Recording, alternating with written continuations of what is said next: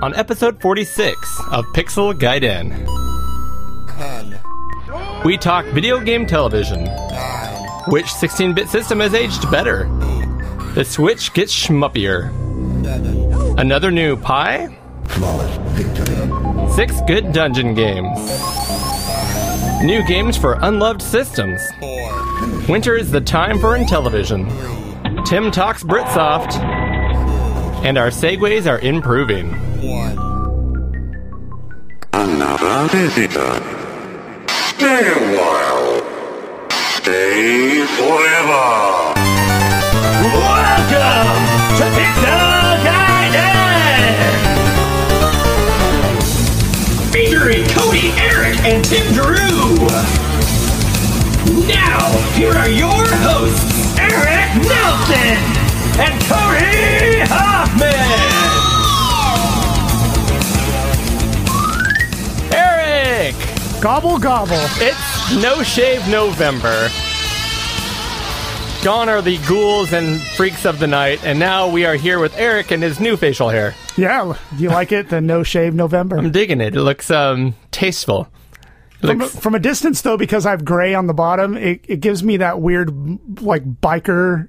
biker chop, like it comes like this and it's just black up here. So I looked at myself in the mirror from a distance. I'm like, I look like a biker dude, but it, just because the bottom's gray and blends in. You're albino from the chin down. Yeah. Well, as we said, it is November. Uh, I think it finally feels like fall here in Northern California. It's chilly. After the heat and the fires, and now like tonight, in a matter of two days, it went from near triple digits to below freezing. Yep. Which is exciting. As it happens here in this area, Northern California, there's like very little, uh, there's very few other seasons other than summer and winter. Yeah. So everyone's favorite is fall and spring because we don't have them. We don't re- really have them. We have them for maybe a week or two. Golden hills of California, which means it's dry as heck. Dry and on fire. They're golden because they're on fire. That's pretty much it. Uh, we have a great month worth of content again, Eric. Ooh. Um, here. We are going to go ahead this episode and talk about six good games of what style? Dungeon style. Dungeon games, whatever that means to you, because I didn't entirely know what it meant. Nope, whatever it means. We'll be talking about that. Uh, we have a little segment from Eric. You did a take for this episode. I did on video stuff, so C R Ts and L C D flat panels in use of with retro games. Specifically, not use with beer, which is our other main topic. That's right. Gotcha. Right. And then that next episode, we have a uh, tea time with Tim, as we always do. Our buddy Tim will be joining us. Uh, actually, that'll be this episode. I'm sorry. That will be this episode. Oh. It should be. Yeah. Because we're going to join Tim live for the next episode, in which we'll catch up, and we are going to be doing our Battle of the Systems. Uh, and this you will receive on November thirtieth, I believe. November thirtieth. Um, yeah. Which we are going to battle two first-person shooter games, which I've been wanting to do for a while. So it's going to be Doom sixty-four versus... Exhumed? Exhumed is the British version, yeah. I had to download Exhumed to make it one that works, but Power Slave, right? Power Slave on the Sega Saturn. So yeah. All kinds of shenanigans, I'm sure, will ensue. Uh, but let's go ahead and start off the episode, as we usually do, with... Quick, quick questions. questions. Quick questions! This should be an easy one. Did you ever watch any video game T V shows like Game Master or Attack of the Show or anything on G four, which was a gaming network? I don't know if it's still around, is it? No, no. That, so that was the coolest thing. So when I was in college, um, when I first entered college, there was like tech T V, mm-hmm. and they had just like nerdy tech stuff, and then uh, there was some video game stuff on there, and then they separated, made their own channel, G four, then they like combined to become G four Tech T V, and then, anyways, it was a lot of video game stuff. And um, I I actually had a um, a uh, what do you call it? Something we a routine. There you go. Okay. Where every time on, I want to say it was Tuesdays and Thursdays, my uh, now wife and I would come home from from class and go to my little apartment, and uh, we would watch uh, Attack of the Show. Yeah. Which was uh, and uh, Olivia Munn to this day is one of my faves. I think she is just the greatest. Yeah. Um. And uh, we'd watch that, and then we'd watch Around the Horn on E S P N. Mm-hmm. We watched those two things while eating a Quiznos sub because there was a Quiznos like right down the street we could walk to. That awesome. Was like every, twice a week, like for an entire year we did that. But yeah, I, I loved uh, I loved that. When I was younger, there was like video game shows, but I could never like get up early enough to, for them to be on or catch them. Right. And they really were more like games with like four total like video game references, and they weren't very good here. Yeah. I know in England apparently they're a lot better, but yeah, because I've watched some clips. The the So I'll answer this because my answer is quick. quick okay. as lightning. I never watched any of it. Yeah. Never watched any of it. I knew it was on, but I always had like one or two jobs and going to school. So yeah. like I never had the opportunity to sit down and watch any of them. Um, but I caught clips of Game Master and some of the other, there was another U K show. I can't remember the name of it. Um, it had like three women hosts. But it was actually... I, I really wouldn't even know. Yeah, so. it's, it was actually... It's really funny and really good. They did skits all the time and stuff. Um, but no, and the, back in the day, didn't watch any of it. Yeah. Nothing. It's I a bummer. Of, it was a... It, it was a... It was a golden time, Eric, for video game T V when an entire channel was dedicated to it. Right. And uh, if you didn't strike while it was there, well, you missed out. Yeah. And I, I, there's nothing like it on T V now. The yeah. only things on now are like esports you can catch once in a while, which Ugh. I don't, yeah, I don't particularly enjoy watching it. Not, not my thing. Yeah. Yeah. Um, but I'd love like a, a magazine style version of, or a T V show which had a magazine style, like reviewing games and yeah. stuff like that. But there's just nothing on there now. Yep. All right. All right. Uh, my question for us. Oh, okay. Um, actually, it's not my question. I'm a proxy. On our Discord, which you will learn about shortly, yeah. if you become a Patreon subscriber and support our show financially, you get access to our Discord server. But on there, uh, Lord Soup asked, uh, well, actually mentioned that he says he feels the Sega Genesis, mm-hmm. or Mega Drive, um, whatever you want to call it, has aged better than the Super N E S. Do you agree or no? I know you prefer the Genesis. I, you but. know, yeah, yeah, I mean, I do, um, but has it aged better? I, I guess I don't, I never view those two in that context.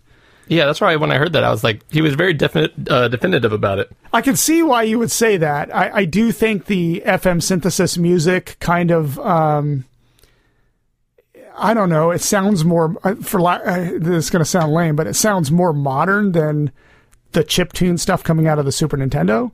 So when you play those games, the sound to me sounds more modern, not better, but more modern.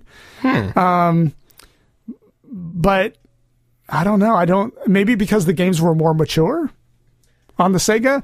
I don't know. I guess I don't feel, I, I guess my answer is I don't, I don't think either one has aged better or worse than the other. Really? Okay. I think they're about even, uh, but I can see someone thinking the Genesis could. See, that's crazy to me. To me, it's absolutely the opposite. Really? Yeah, absolutely. Okay. To me, the Genesis plays like a higher resolution version of like an eight-bit system. It's just a similar gameplay in most of the games. Uh, when it comes to the, the sound chip, the Genesis is using a... a sound chip. It's using the, you know, a synthesizer or whatever you call it, where the Super Nintendo is using these uh files that actually modulates the sound. They're sound clips. Mm-hmm. So they have a lot of the, the games have these huge orchestral arrangements, and they're very classically, you know, classic music oriented, and they're just more grand and they sound more musical. Mm-hmm. Um, but I think it comes down to the games. And if you look at the Genesis Mini, which is, you know, a pretty darn good section of the Genesis games versus the Super Nintendo Mini.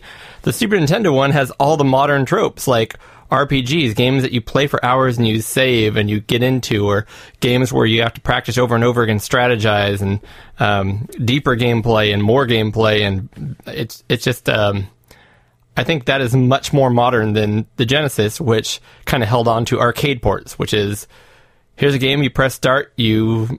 beat your head against it for twenty minutes, and then you're done. Hmm. Which I think is definitely more old school. Yeah. So I just thought that was a weird... I don't know. Something to think about. I'm not offended by it, but... No. I don't agree with it at all. Yeah. I think it's a bizarre statement, but I'm glad people have opinions. It's the blast processing. It makes it seem... It's so modern, that seem... blast processing. Well, that is a couple of quick questions. Yeah. And uh, what do we do once we finish quick questions, Eric?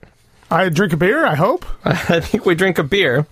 Um, Let's go ahead and let the viewers know real quick before we do that where they can find some information about the show. Sure. So, if you want to find show information, you're going to go to pixel gaiden dot com. If you want to reach us on Twitter, you can reach me, Eric Nelson, at Duh Project, D U H Project. You can reach the show at, at pixel underscore gaiden. You can reach Cody at, at oddball, which is O D D B A one one four nine. You can reach Tim at sanction, at S A N X I O N. Please review us on Apple Podcasts or whatever podcast catcher that you use. That would be really helpful for us. And if you want to email us, you can email at podcast at pixel gaiden dot com. And we do encourage feedback. We also have a Patreon account set up. So if you wish to support the show financially, you can do so at patreon.com forward slash pixelgaiden. You can support us with as little as a dollar all the way up to infinite dollars.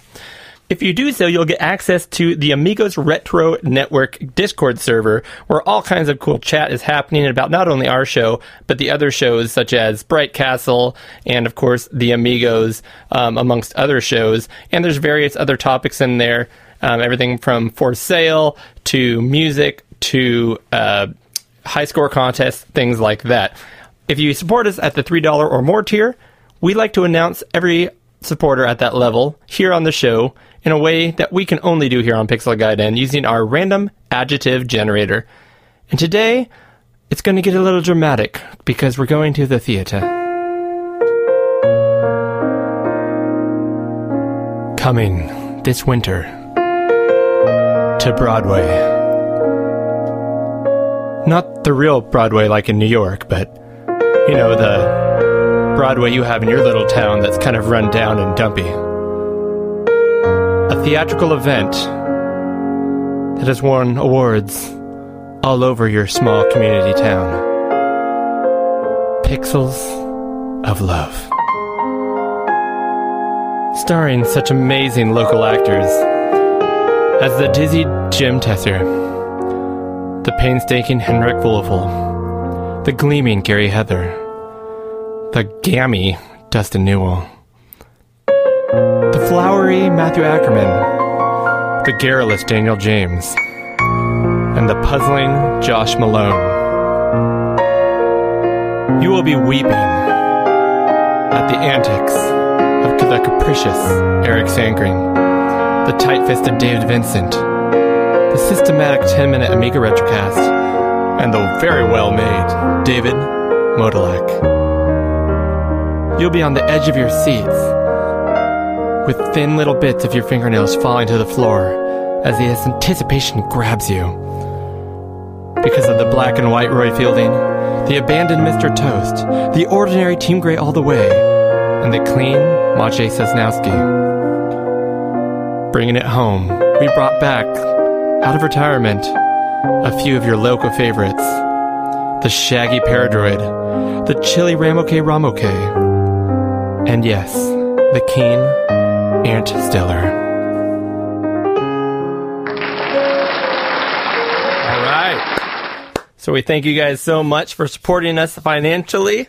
Uh, we actually just discussed it, and uh, even though we don't promise to spend your money on worthwhile things. No, we don't. Uh, I think we are going to replace the duct tape mic you were using yes. over there, Eric. Which yeah, is... and the pop screen that fell apart right before the show started. Absolutely. But yeah. Before we do that, let's spend their money on beer. Yes. Which Chili we, glasses. Which we proudly uh, advertise is what we spend most of the Patreon money on. You are providing the first beer, so I will let you describe it. I decided, Eric, that uh, enough is enough, and you don't need any more sours or hazies. That's true. So I decided to lean back Eric's direction, which are beers I uh, also enjoy very much. Yes. I just have been on a kick. Uh, and this is a peanut butter stout, named exactly that, from Lead Dog Brewing. Lead Dog Brewing, or is it Lead Dog? Never know. You never That's really right. know. So what does it say? You like to read the cans. I, I do. I want to. I'm interested in what they're saying. So you pour there. Brewed on the front yard of the amazing Lake Tahoe. Oh, Lake Tahoe beer. We took a great stout and made it into something irresistible. This stout retains all the notes of the chocolate malt and vanilla beans from our original. They use a really weird font. It's kind of hard to read. something stout and combines a hint of delectable peanut butter to the aroma. We all love dessert, eventually when it's been in beer form. Especially or, when it's been... It's, yeah. Yeah. It's kind of a weird, like... Um, yeah, it's weird. Peanuts, uh, Charlie Brown font. six point six percent alcohol. fifty um, but it, I B Us. It's encouraging. It says it's sweet, which I I like sweet stouts. My mm, wife it, preter, prefers them a little... Uh, smoky. Yeah. Smoky coffee, more than sweet and desserty. Correct. And my favorite, of course, these are tall boys. Oh, of course. We get sixteen ounces of freedom here. All right. Cheers. Cheers. Ooh, peanut butter right up front in the nose. Mm-hmm. Oh, my goodness. That is a dessert beer. So we went stout here for our first beer because it is chillier. Mm, I like it. You want to put some weight on. We want to put some meat on our bones so that we can warm up. Yes. Uh, and, of with course... With our beard, with our rugged winter beard. Yeah. Yeah. I am uh, I am liking it, Eric. I think it's a good it's a good thing for you. I'm good to hear. I'm glad to hear you say that. I know you uh, tend to sometimes not like the sweeter beers. Yeah. Or dessert beers. Yeah, no, that's, I'm I'm enjoying the stout. So, we drink a lot of stouts in my house, so I, I love stouts. And really, whatever stout. It's hard to go wrong. Well, let's go ahead and pick a rating scale and try to tag this thing down real quick. What are you feeling here? Uh, let's do um, let's do five hundred EpiPens. I love it. Okay. Out of five hundred EpiPens, which, by the way, on the on the black market, that's about one point two million dollars. That's a lot of money. We could retire. That's a lot of bee stings. Um, or diabetic fits. I'm. I like this one. I do too, actually. It's It's been a while since I've had one because I've been so sour and hazy heavy. I'm going to go ahead and throw this down with a four hundred fifty-three. Out of five hundred. fifty-three, okay. I think I'm going to go four seventy. Ooh, you this, ooh, that might be your beer of the year. Maybe. We'll, we'll have to wait and find that's out. That's a pretty high... That's high, that's high praise. high, high praise. All right. Well, there is the beer. That's a good one.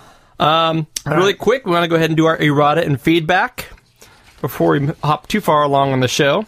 Um, Tim sent this one. He said he's picking up on his own Tim mistake. Uh, when talking about Cody's visit to the Brewing Academy, which mm-hmm. we talked about last episode. Right, right. Um, oh, he's getting all te- technical here. He said that the S T F, the Atari, when we were talking about the Atari S T F, was the basic model without the floppy drive. I was wrong. That's the S T M. S T F is for floppy drive. S T M is built-in modulator. The most popular sold was the S T F M, floppy and modulator. Sorry about that.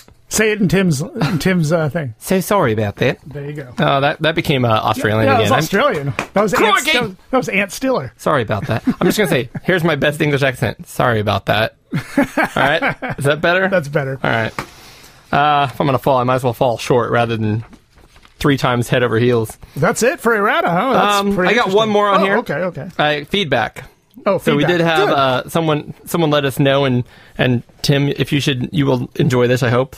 Um, they wanted to compliment Tim's tea time, Ooh. Which has gotten much, much better, which had already started out very, probably one of the best segments of our show. Yeah, I was going to say, did did it go up in quality? It's always the been high one, quality. The last one was hilarious. Okay. Where he did the, uh, the, he picked four games out of a box and played them. Yeah, absolutely. He threw in sound effects. Yep. He was energetic. It was fun. Loving that segment. Uh, so, Tim... Even though you're about to be on the show, and I can tell you, you know, live later. Well done, sir. We appreciate you. Um, I think that's about it. Cool. Wow. wow. yeah. I'm used to people uh, nitpicking us. Just tearing into us. Which we love. Please. I love it. Tear, tear away. Eric. Yep. It's time for the news. Reporting the news.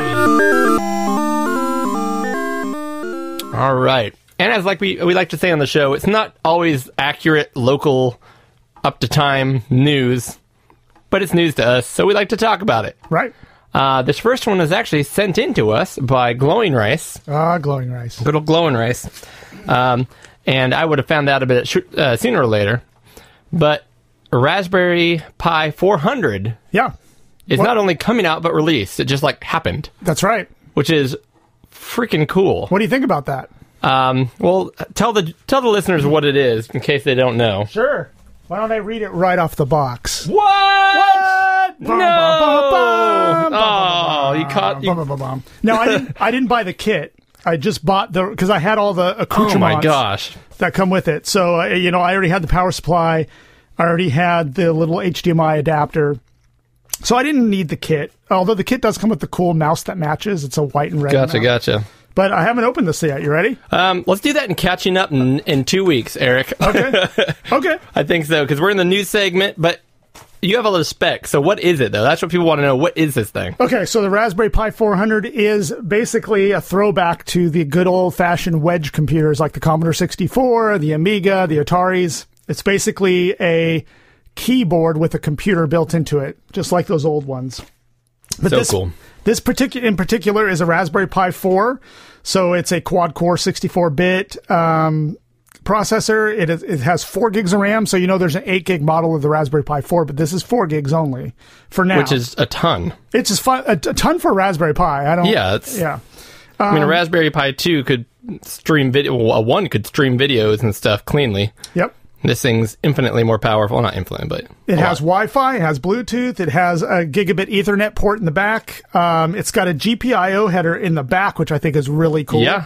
Um, so you could plug in like your Pi hats for the Pi fifteen forty-one or whatever little uh, gadget you want to use. Um, it has two uh, micro H D M I ports on it. It basically is a Raspberry Pi four, but with the keyboard built in, and all the ports are in the back. In the back. So ever since I started buying Raspberry Pis, in fact, I've got my Famicom I modded right here. Okay. Uh, that's always been my thing. I think a lot of people are with me. It's like, it's a small computer the size of a credit card. Correct. But to make it that small, all the ports are like coming out of all four sides. Yep. So once you put cords and power and Ethernet and H D M I, and you have to like bend all these cords, it's really like the size of a small, like a soccer ball. Right. I mean, You're computer right. is small, but the, the the amount of space it takes to d- manage all those cables is enormous. Now, I think it is cool they still come out with... They're still doing all the formats because yeah. the Raspberry Pi itself does have its uses for like embedded projects, like you want to shove it into something else or yeah, a robot whatever. or a yeah, so it's a Wi-Fi box. Or... It's great. It's still independent and it's still an independent thing that you can get. But for me, any new wedge computer is uh, it instantly has my interest, yeah. if not my money. So. So um, for so those I who dropped on there, for those who haven't listened to the show for the for the entirety of our journey. I had always been wanting a Raspberry Pi wedge computer to the point where I was trying to figure out how to make one. And then we found one that did come out, and it's kind of a nice, big, blocky, very similar in, in size to, uh, I would say, almost a Commodore sixty-four, a little skinnier. Yeah. But kind of bulky and blocky. Mm-hmm. Um, and it works pretty well, but it's not perfect. Um, and it basically routes all those things inside the Raspberry Pi, two ports in the back, yep. and does most of what we're talking about. Right. But it's kind of cheap. It's not perfect. Um, one advantage, though, that old one has is the trackpad on it. That's pretty It neat. Does have a trackpad on it. Which I find handy, like Very especially cool. in things like an Amiga emulator, because you can use it as the mouse. And um, I turned mine into a Pico eight only machine, which is what I wanted it for. Yeah. However, I've also been wanting a Raspberry Pi yeah. four, the new one. Mm-hmm. And this is essentially the Raspberry Pi four, the new one, but kind of disassembled, like, I'm guessing, into a way where all the ports are just out the back. Yeah. No. So by becoming slightly bigger, it's actually smaller to me for my purposes. Right. And I watched a video. It They really just made a whole new P C B motherboard that is long, but also has the heat sinks built into the shield. Oh, so cool. So it is quiet and cool. So it runs quiet and cool. So you could run this thing all day and not have to worry about putting heat sinks on your on your little processor inside your Raspberry Pi or whatever. Um, I love it. I still could use both mine for just day-to-day stuff, but this one I think is really cool for the G P I O pins on the back. I think it's going to make a big difference. So... It's neat. All right. I'm excited to see that thing open, which will happen yep. in two weeks, in two right weeks. Here on Pixel Gaiden. That's going to be cool. With Tim on, he gets to enjoy it with us. Right on. Um, if he doesn't have one, which I know, right? He might. uh, well, that was that was my first topic. So, Eric, yeah. how about... Wait, wait. That, we got to do our segues again. I enjoyed the heck out of that last time. So, um, Raspberry Pi is a great little small entertainment device, and so is the Evercade, isn't it, Eric? It definitely is. Uh-huh. Mm-hmm. This is just a real, real brief news article that there is a new firmware update to the Evercade, which is moves it from one point two to one point three. What does that do? What does that do? It, there's a ton. Um, there's a link in here if you want to pull that up to look at exactly what it does, but mm. I don't know. One thing it doesn't do is that it still doesn't do custom mapping of your buttons. That's the main thing I, I want. I know you're, you're looking for, and I do see that. Um, other people on the internet have been calling for that, so I'm not. It wouldn't surprise me if that shows up someday. Yeah. Um, now it it is in individual games. You can remap stuff if the game supports it. Um, but basically, this just improves a lot of. Um, See a lot of there's like nine different fixes for little buzzing and audio issues and little resolution bugs, little tiny things like that. Yeah. Something about the German language option. Yeah. Uh, but then it's got some features here. Um, Mostly performance boosts, it looks like. Yep, fixes um, some of the games, the way it works, and uh, maximum brightness. Um, the critical battery alert's a big one.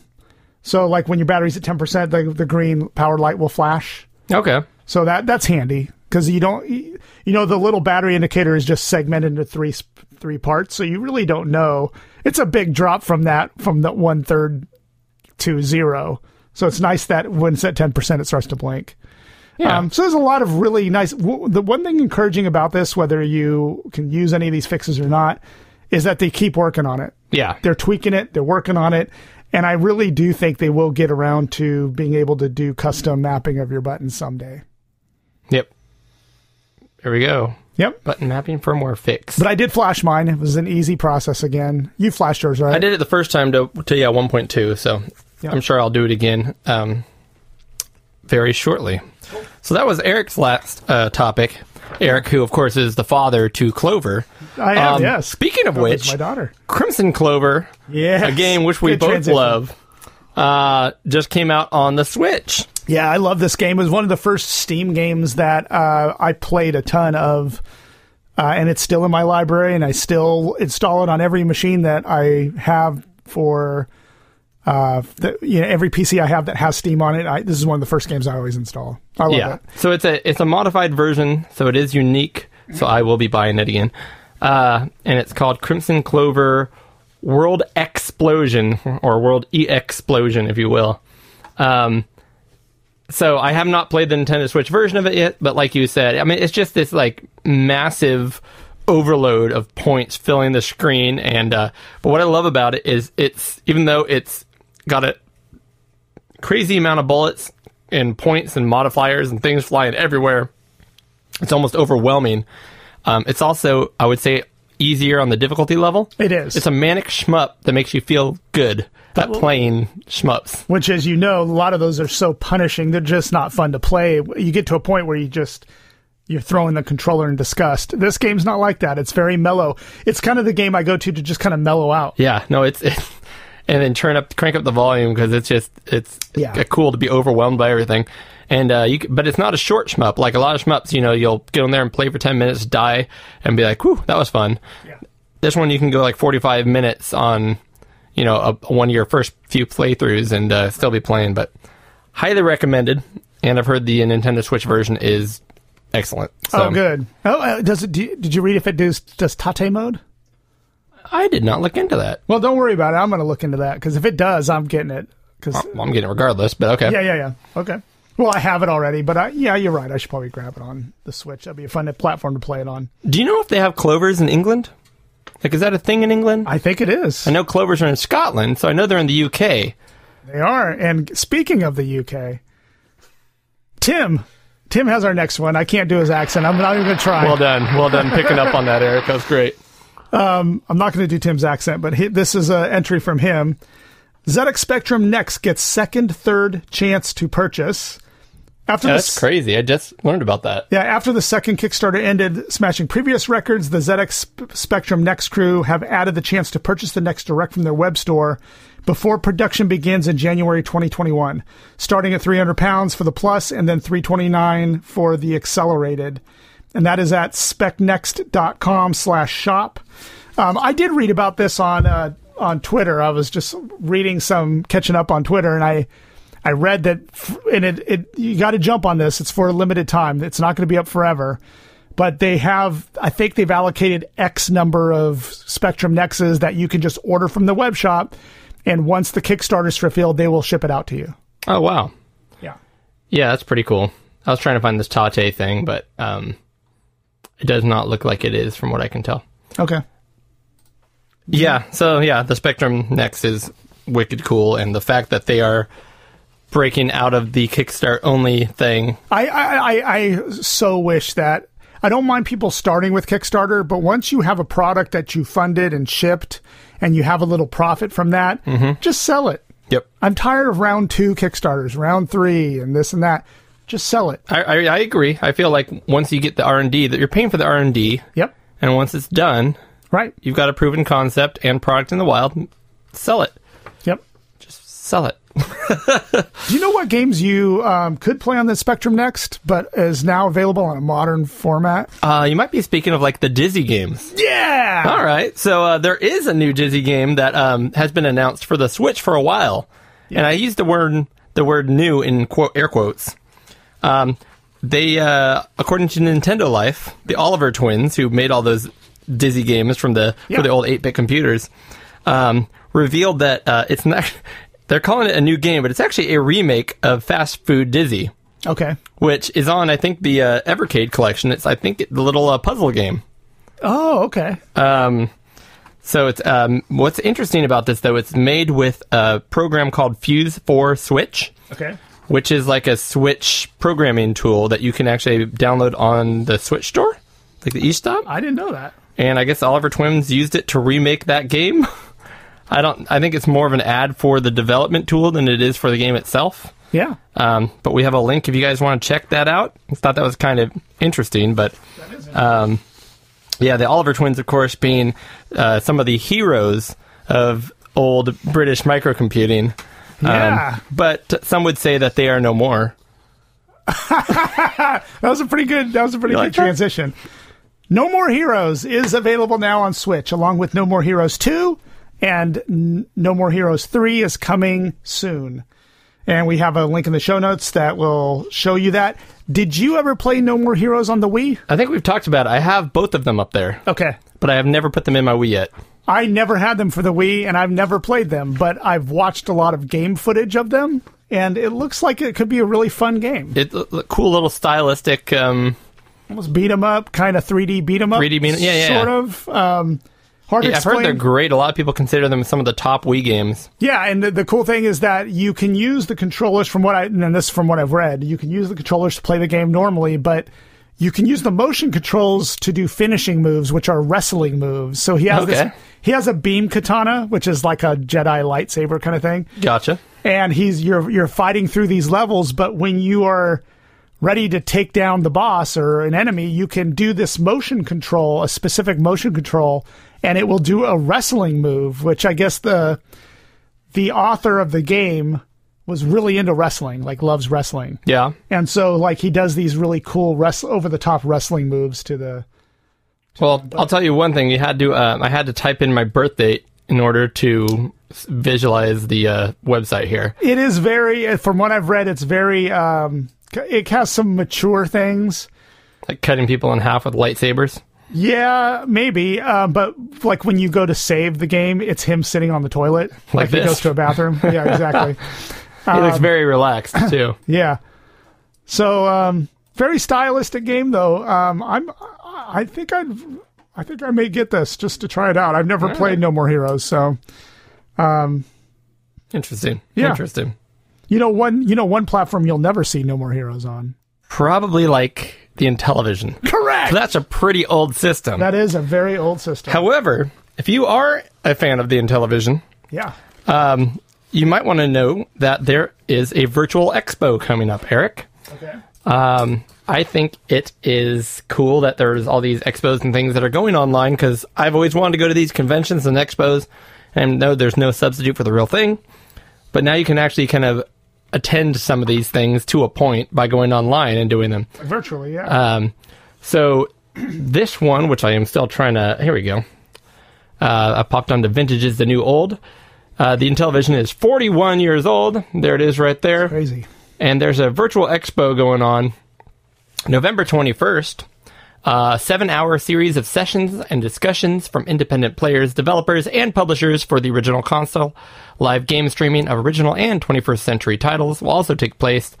Um, and they basically are hosting a, a forum page on Atari Age, which everything old is on Atari Age. But um, I wonder if uh, our boy, uh, I'm totally blanking on his name. Tommy Dallarico will will be there with the new Amico to talk about the new. I really hope so. It doesn't mention him at all in the, these articles, so I hope that would be a missed opportunity if he somehow couldn't wedge into one of these. I don't know if it's sponsored by him. I mean, I guess he owns the Intellivision. He does. Trademark, so I mean, they're kind of intruding on him, right? Well, I mean, want to go to that old chestnut. Yeah, which I don't encourage, but I mean, you know. That old cornucopia. Exactly. It is uh, November. um, yeah, I mean, no, I, we, we're fans of the Intellivision and almost any old gaming system, to be honest, but I wonder how, like, the diehard guys feel about the new project. Yeah, I wish they'd get behind it because they are remaking a ton of games. I mean, I'm, I'm assuming they are. Television games, yeah. I'm assuming they are, but um, I'm sure there's a few people out there that yeah. are... There's always people that are against everything, so I'm curious. Um, there's also another event happening on the Intellivision's birthday, apparently, which is December third. Um, they're calling it Intellivision Day. Yeah. It's a worldwide celebration where all Intellivision fans can participate by giving... Uh, simply playing any game in the catalog... spelt with a U at the end. Yeah. Um, there's a registration page. You can go to the link here on the Vintage is the New Old and register and partake in the fun. So that is Intellivision Day. Um, Intellivision, of course. Pretty cool looking console, partly plastic. It's also got a nice little like metal band across the top, which I think is pretty super. Yeah. So that takes me. That was a, that was a reach. Uh, come on now, that was great. That was not gold. That was silver. Yeah, okay. So the, there's a new game coming out for the Amiga called Super Metal Hero, upcoming mm. Amiga platform, just like the Intellivision. Colin Vela and team, and it gets a new tease. I don't know if you want to bring up the link here, but the graphics on this are pretty amazing. Click. Um. I'm I, I'm seeing more and more Amiga stuff coming out, like new Amiga games. But if you like play that little video down there, the parallax scrolling in this is is the thing that really caught my eye. Like, watch like there's like holes in the cave wall, and the parallax yep. scrolling is just very smooth and and I'll the turn color, it up so the listeners can hear it with us. And the colors look amazing. It does look great. Now, um, there, now there are no enemies in here. He's this is just a tease, like yeah. showing you what it's going to look like. That's that's kind of my thing. I mean, I love it. I'm just kind of getting, and I'm not. I can't complain by any means. These guys are making new stuff. It's great. Uh, guys and girls are making great new stuff. I'm just tired of seeing teasers. I want to see. Yeah. I mean, there's a lot of stuff. The Commodore sixty-four stuff, for the most part, just kind of comes out. Yeah, um, I mean, I see teasing. I, I see. I I do see teasing stuff here and there on the Commodore sixty-four. But you're right. It is. It's a lot a of these other systems are yeah. like a new teaser, a new teaser, a new teaser. I'm like, uh, and our buddies on the Amigos have kind of put the kibosh on that. Like they don't, they don't, they don't really, unless it's something really special. Like this looks like it's going to be. Yeah, they won't, they won't um, mention anything that's a teaser or whatever. They just only mention things that come out. Well, bravo to that. I agree with that, but um, but like you said, if it's something that's really outstanding, like this looks like it's going to be, that's I'm yeah. all for it. Um, so that'll probably be coming out in like winter. Yeah. Something like that. Uh, yeah. Kind of like the Commodore sixty-four Winter Game Development Competition twenty twenty. Okay. Um, let me, let me click on the link here before I make up anything else about it. But yeah, uh, this is weird. So this isn't related to those other game development things. No, this one's, oh, this, this one, is, one huh? This one's interesting. Um, here it is. Now this is put on by The C sixty-four, Eric, which is, yeah. uh, the guys that made the emulation device, the Mini C sixty-four and the C sixty-four full-sized. Yeah. Um, and if you read this, what I've noticed, I'm I'm down for any Commodore sixty-four coding competition. Right. Um, but it, the their product they make called the C sixty-four is is a Commodore and a V I C twenty in one. So it can be any game for any of those formats, as long as it can play on their device. They really did not do a great job of outlining the rules, so there's kind of a lot of gray area. Uh, what counts, what doesn't count. Um, the deadline is not even announced yet, hmm. but it's another uh, coding competition. So hopefully some people get in on it and we'll be able to, to, to test out some more games. But yeah. check that link if you want to be a part of it or try those uh, games. Um, but if you're into a later system like the Commodore Amiga, then I this this new I'm all fl- flustered. You caught me off guard. Then, softball, then, Eric, softball. Then this article will mm, really mm-hmm, please mm-hmm, you. Mm-hmm, mm-hmm. Um, well done. Well done. There's some Amiga luminaries coming out with a new mm. Amiga magazine, a physical magazine mm-hmm, called mm-hmm. Amiga Addict. Um, we're talking Amiga Bill from YouTube. We're talking the Amigos. We're talking Ravi from the Retro Hour. Um, I know I'm missing a ton of people, but there are there's a guy that uh, his name he goes by Simulant, and he is coming out with a full size Amiga um, magazine called Amiga Addict, and a lo- they have signed on a bunch of writers. And they're basically they're not doing the Kickstarter thing, they're but they are trying to get a t- um, I think it was five hundred pre-orders. Yeah, and if they can do that, then they will move forward and publish the first episode. I signed up for it because I'm pretty excited about a physical uh, magazine. And once I get the first edition, if it's good and it looks great, I'll probably get an actual subscription to it. Um, With Amiga Bill right on the uh, yeah. the front cover, apparently, on this one. Yep. Kim Justice, that's right. She's associated with it. Um, so it's a lot of really good Amiga people that are that are on this. And I think there's a couple of, uh, like Dave Haney, he's one of the original Amiga guys. He, um, a legend, I would say. A legend, yes. Um, Tutorials, um, look back at the magazines of the past, which is funny because in America we didn't have a ton. No, I never even, I don't remember any Amiga magazines on the shelf. I got a couple Commodore sixty-four ones, but I'm sure there was. I just didn't see them. Yep, they are down to one hundred seventeen more uh, pre-orders needed to ship the first uh, issue. So I will, I will throw down. I have not done this yet. Okay. Yeah, there's not. It's not a ton of money, especially just for one episode. Um, he they expect to post out the issue number one in December, so get in on that. And I should boost this more on Twitter. And and we're talking. It looks about like it's it going to get there. They're at seventy-seven percent already. So yeah, go ahead and uh, dig out your wallet. Speaking of digging, Digger three is coming out, Eric. And this is a new game from an for an old computer that is not teased, but it is. Uh, let me find it here. Is it out now? Let me check this bad boy out. Yeah, Digger three. Yeah, the Lode Runner game that the the Trash eighty Coco three never had until now. And Eric, it looks good. It is out now on itch dot io. Wow. So you and I are going to be purchasing this. It requires um, a Tandy color computer with five twelve K. It Check. Does. Got that. Yep, we got that. Doesn't have to have that weird processor thing. The, the, up, the sixty-five oh nine processor update. Yep. Uh, there's two versions. There's a version for R G B.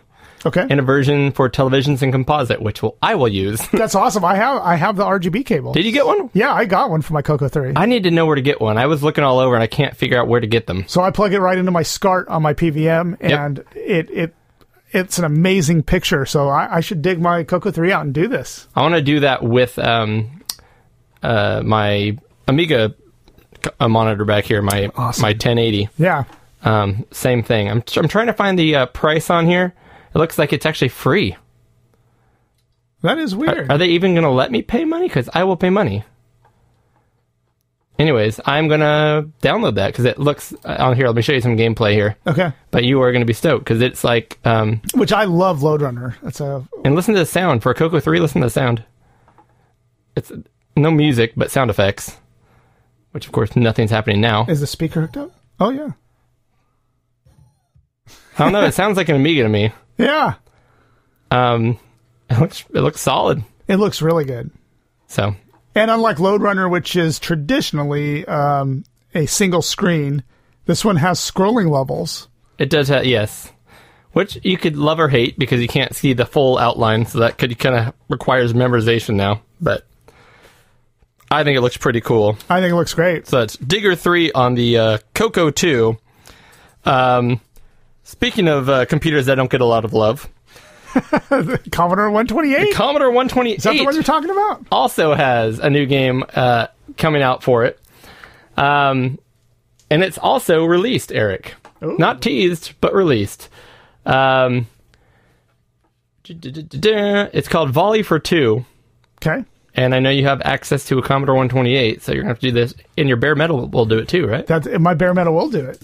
Uh, but it's actually a really good looking game. Yeah. And it looks, it's almost like a, um, well, it's basically, there's two people. I think you can just play, you can play two player on it. Which okay. is probably the way to do it. You're basically a ball on each side of a pole, which is the net. And you, it's kind of uh, gravity physics based, where you just basically have to jump into the volleyball and try to get over the net. And if you hit it at the right angle, it'll go over. But if you hit it like straight up, then it'll go up. And if you try to hit it again, um, is it two player only? I don't entirely know. Yeah. Music sounds good. Yeah. Did the did the C one twenty-eight use the S I D? Yes, it has a S I D. Yep. It then it does use it as its. So primary. You can see it there. Yeah. It's really physics based. Looks like it'd be hard to get a hang of, but. Um, Oh, it looks cool, though. I can see it being a blast. I mean, it's really simple, but it looks cool, sounds good. I can see it being fun with two players, so. I should bring my bare metal sixty-four over here, and we'll play this as a two-player game. Because sometimes these kind of games don't have, like, an A I, so you're really stuck in doing a two-player mode. But I, I'll have to check that out. Yeah, but it's just like a good arcade-style game. Speaking of arcade games. Uh-huh, uh-huh. Arcade one up. Outrun cabinet. Have you read about this? I have not, actually. I haven't even you thought about it. You need to pull the link up then, because you gotta you gotta check this out. Is it's it sit pretty down? Slick. It Tell is me sit, it's down. sit down. Really? It is sit down. Oh, look at um, that. So it is a sit down, and you can move the seat. It, the seat is just detached, so you can move it back and forth, left and right. But it has the stick shift. It has the steering wheel. It has pedals. It does have um, the pedals. Um, there it is. Yep. So you can move that seat back and forth. It's it's not on any kind of, like, remember uh, the Outrun... You know, you had to reach down and grab that lever that was covered in vomit and, and uh, in the arcade, and like you could move the seat back and forth, and that would always be broken. And half the ones I would Outrun cabinets I would see, yeah, that stick was always broken, so the seat would always just slide back and forth or didn't move at all or whatever. But this one, uh, you could slide back and forth uncontrollably if you wanted to with this. That's true. Just add some wheels for an extra twenty-nine ninety-nine. Yep. And for uh, four ninety-nine, you can get a vomit air freshener to put on the uh, blower they have at the top, and then you have the true experience.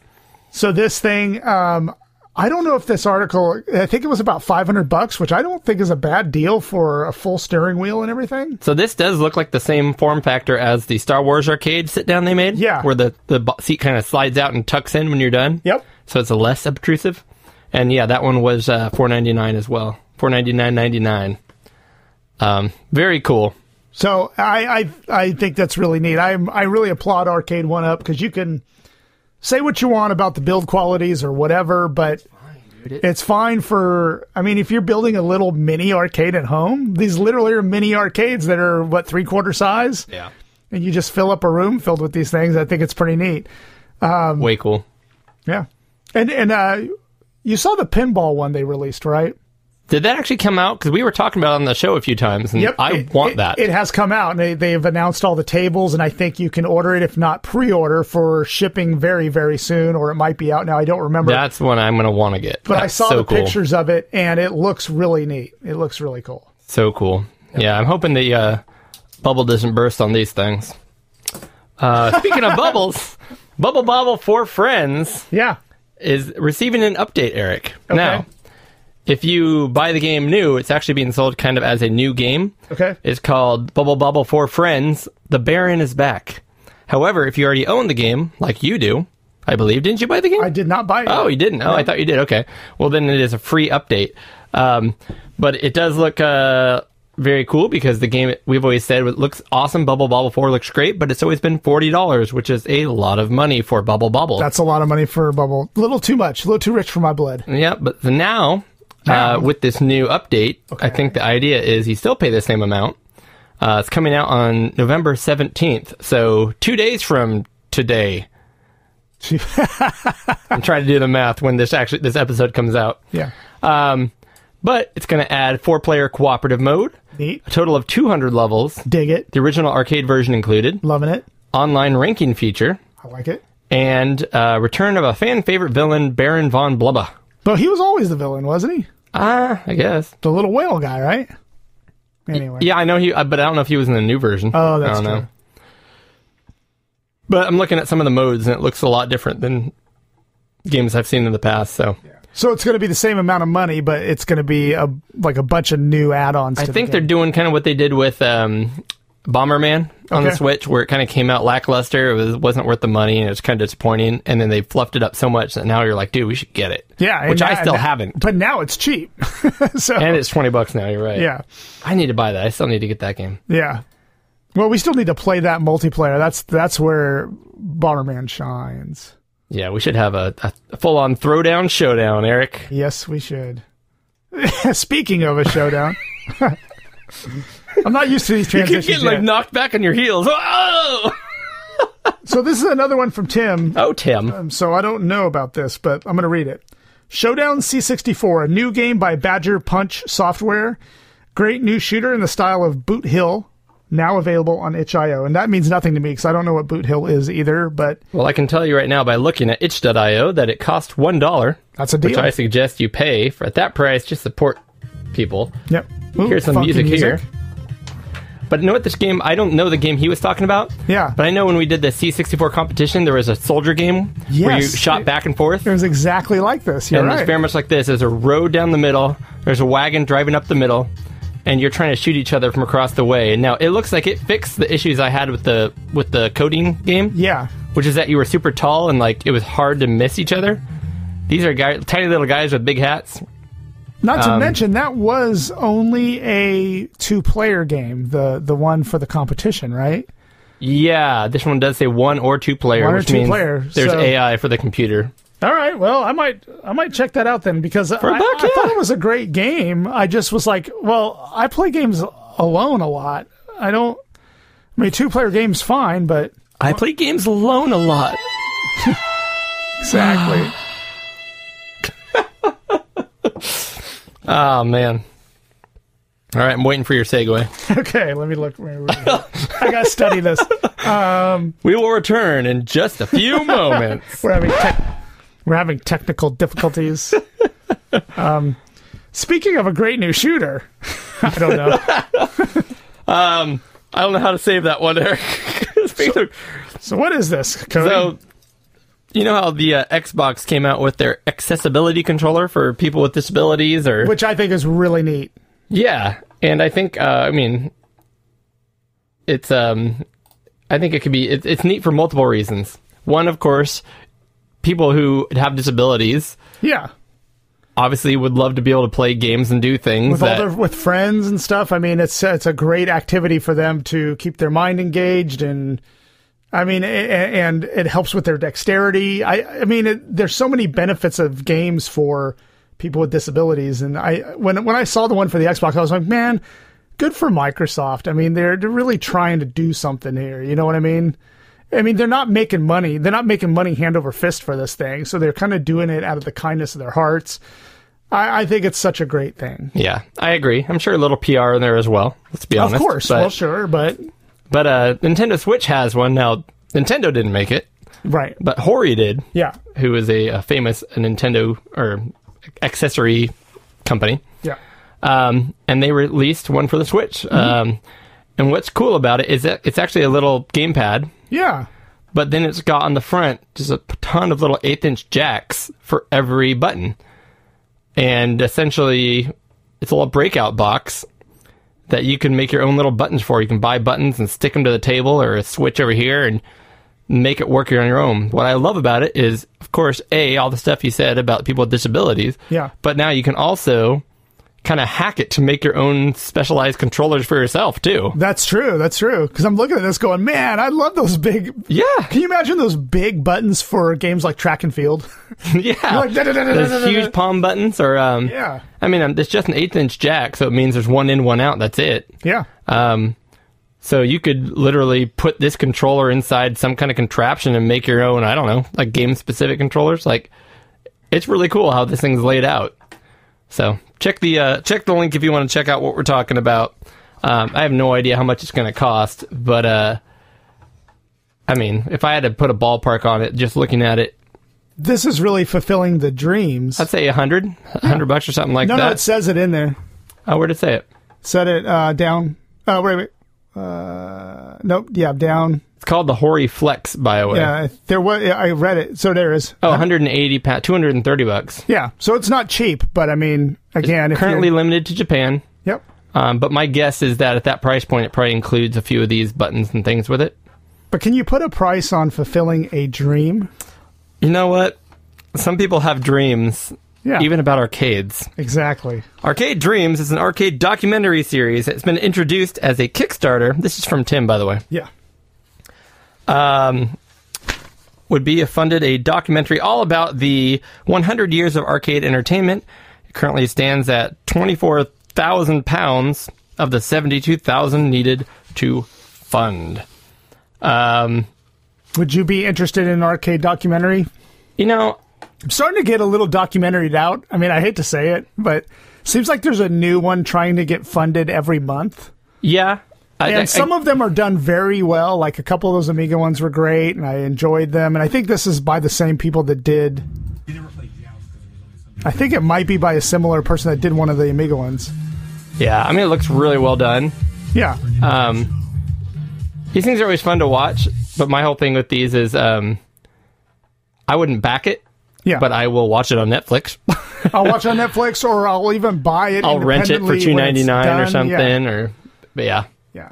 Because I, I still haven't even watched that that uh, Mother. Remember, I remember that Mother documentary about um, um, Earthbound. Uh, it's called. It was. God, I can't remember the name of it. But that's right. I remember you telling me about. I'd, I still I, haven't even seen that. I still um, haven't finished the whole the whole episode because I just I've been so busy, but. You know, I waited for that thing for like four years. So I haven't watched it. So I, I'm kind of putting, I'm not, I, I am not bu- backing any more documentaries, but when they do come out, if they have them for sale somewhere, I'll buy it. But I'm just a little documentaried out because I'm still trying to catch up on all those. There's like, there's like a arcade one already up uh, on, I think it's either Netflix or Amazon Prime or something. There's just so much to have, try to follow. You know yeah. what I mean? The, the tr- for me, the truth is, as much as I would love to watch all this stuff and do all this stuff, mm-hmm. only so much time. Yeah. And if I have free time, it's play I want to play games because last time I checked, I've played probably hundreds of games. Yeah. And there's literally like tens of thousands I haven't played. And we have a show to do. The people need to hear our voices. um. But with that said, I incur- I mean, I like that. People are doing documentaries on these things because they need to be documented. And like once a year, I'll take a day off or do something where my family is gone. Yeah. And I literally have like one day entirely to myself. Mm-hmm. And it's the most amazing thing. I'm like a kid in a candy store. Yeah. And I'm like, I'm going to play a game for three hours. And then I get, I'm like, I'm done playing games right now. Yeah. I can like take the time to read a gaming book or watch a documentary or do something else. Yeah. Besides mow the lawn. That's right. And then after I finish that, I'm like, I can't believe I made time and watched that. That was good. Let's go play some more games. Yeah. Like I, I remember when my wife and, priorities. My wife and daughter went to visit relatives for a weekend, and I literally just sat in my house and played video games and ate and made top ramen and stuff like the good old days. That's all I did. Drank beer, ate top ramen, played video games. Heaven. Time. It was heaven. Absolutely heaven. Because my, my wife was like, oh, you know, you don't, you know, you don't have to go out and eat. I've I've bought you all this food, and I was like, I'm not, I don't plan on going anywhere. Yeah, that's I, awesome. I went nowhere. That's awesome.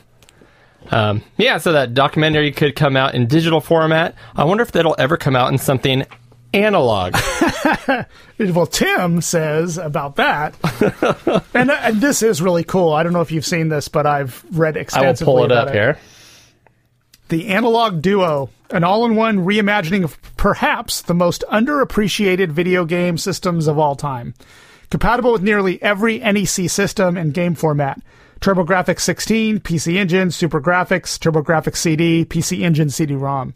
I can swear we talked about this last month, but I we didn't. We, Did we? I, I, I don't know. I might have just talked about it extensively on Twitter because we were so excited about it. Maybe, but we could just talk about it again because this thing is slick and... There's two versions here. For analog, it is actually a pretty reasonably priced device. Yeah, analog, who's got their their start making five hundred dollars mm-hmm. all-metal N E Ses. Correct. And this, if I'm not mistaken, is about two hundred bucks. Yep. I think that's a deal, especially since it does all... It will play all the C D format games by N E C. Um...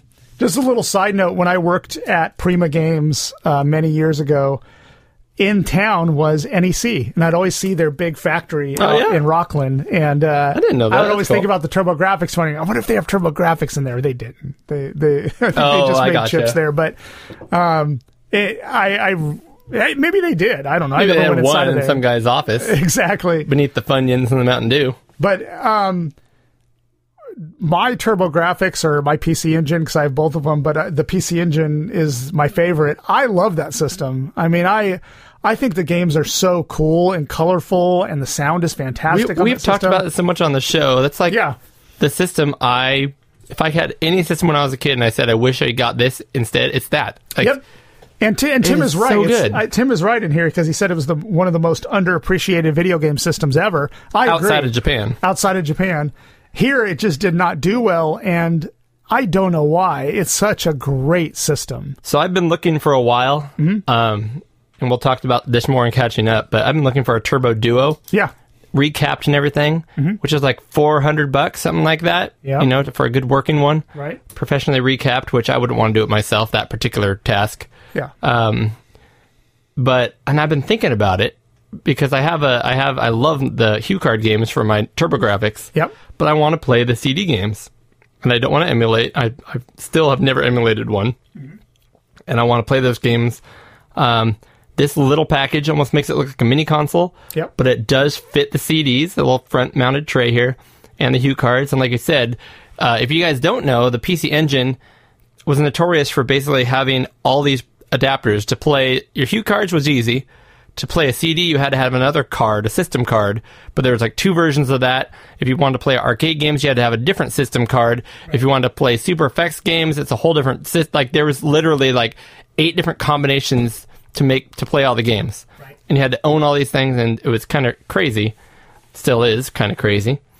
And for two hundred bucks, the system look you can tell what you're looking at. It looks like a Analog Duo system, but also looks like a TurboGrafx P C Engine. Fixes it, and it's got done. two versions, which is cool. It's got the the black, um, kind of uh, grayish black, grayish black uh, version, and then the the white one with the waves. I forget which one of these was was U- Japan, which one was U S now. And um, if I'm re- if I remember right, it does come with a controller, and you can also use your own controller. Yeah, it comes with that wireless. Comes with the eight-bit Do TurboGrafx oh, controller, which is amazing. That's right. That's right. Yeah, yeah, yeah. That's right. Okay. Yep. And Beautiful. then, um, and of course, the Pocket's coming out, and oh my goodness, so much cool stuff. So I don't know. I mean, I don't know if I'm going to pull the trigger on this. And one thing is, this is F P G A. And my mister will play all these systems as well. So, and that's why I don't want one. Yeah, that's why yeah. I don't want a mister. Yeah, I want so, to have my systems. Yeah. So, I for me, I don't know. I'm on the fence, but I, I, I could, want this. I could see me. I could see me pulling the trigger on this pretty easily. I'm hope the the part that makes me unexcited about it mm-hmm. is what they're doing with the Analog Pocket right now, which is this false demand garbage stuff. So, yeah. I'm not playing those games. No. You pro- you provide them and make them available available to buy. I will buy one. Exactly, and I agree with that one hundred percent. Another thing I'll probably buy is the new game that friend of the show Juan Martinez is working on. Yes, uh, he is working on a new version of Brick Rick Graveyard Shift. Is what it's the, I guess that's the subtitle, right? Yeah. Have you heard, have you played this game for before? The Z X Spectrum? Um, well, this came out uh, recently. I'm trying to remember. This is the one that came out on the Commodore sixty-four, right? I don't know. Is it? Um, bum, bum, bum, bum, bum. Here it is. Oh, uh, it looks cool. Yeah, I swear he... Uh, I, we, this is where we should have done our research. Yeah. Um, I Well, to I be, to be just, fair, this is Tim's entry, so... yeah. I think this already came out on the Commodore sixty-four, and now it's coming out on the Spectrum. Yeah, I or no, no, I believe it might have been M S X and now and now Spectrum, which makes sense because they have a similar that's true uh, processor. Yep, it so, looks cool. Oh, you know what? This does f- seem familiar. It's got a Fright Night feel, or what's that game you like to play on Halloween? Uh, Nightmare in the Dark. Nightmare in the Dark feel. Yeah, it's like an eight-bit Nightmare in the Dark. Yeah, it is. Yeah, wow. It was well, like Frankenstein's running around and bats and mummies and. Well, Juan, you got my money. Brick Rick Graveyard Shift. The thing is, he never charges for his games, but we'll buy him a Kofi or whatever they call it. Right. um, yeah, check that out. Everything Juan makes is great. It is. That's the news, Eric. Yes, excellent. I'm sure we missed a few important topics, but that's the news. That is the news. I learned um, a lot. Fun was had by all. Fun. Well, I'm finishing up my last few sips of this peanut butter stout. I'm done. Which means uh, it's about time for us to go ahead and hear what Eric has to say in Eric's Take. Eric's Take!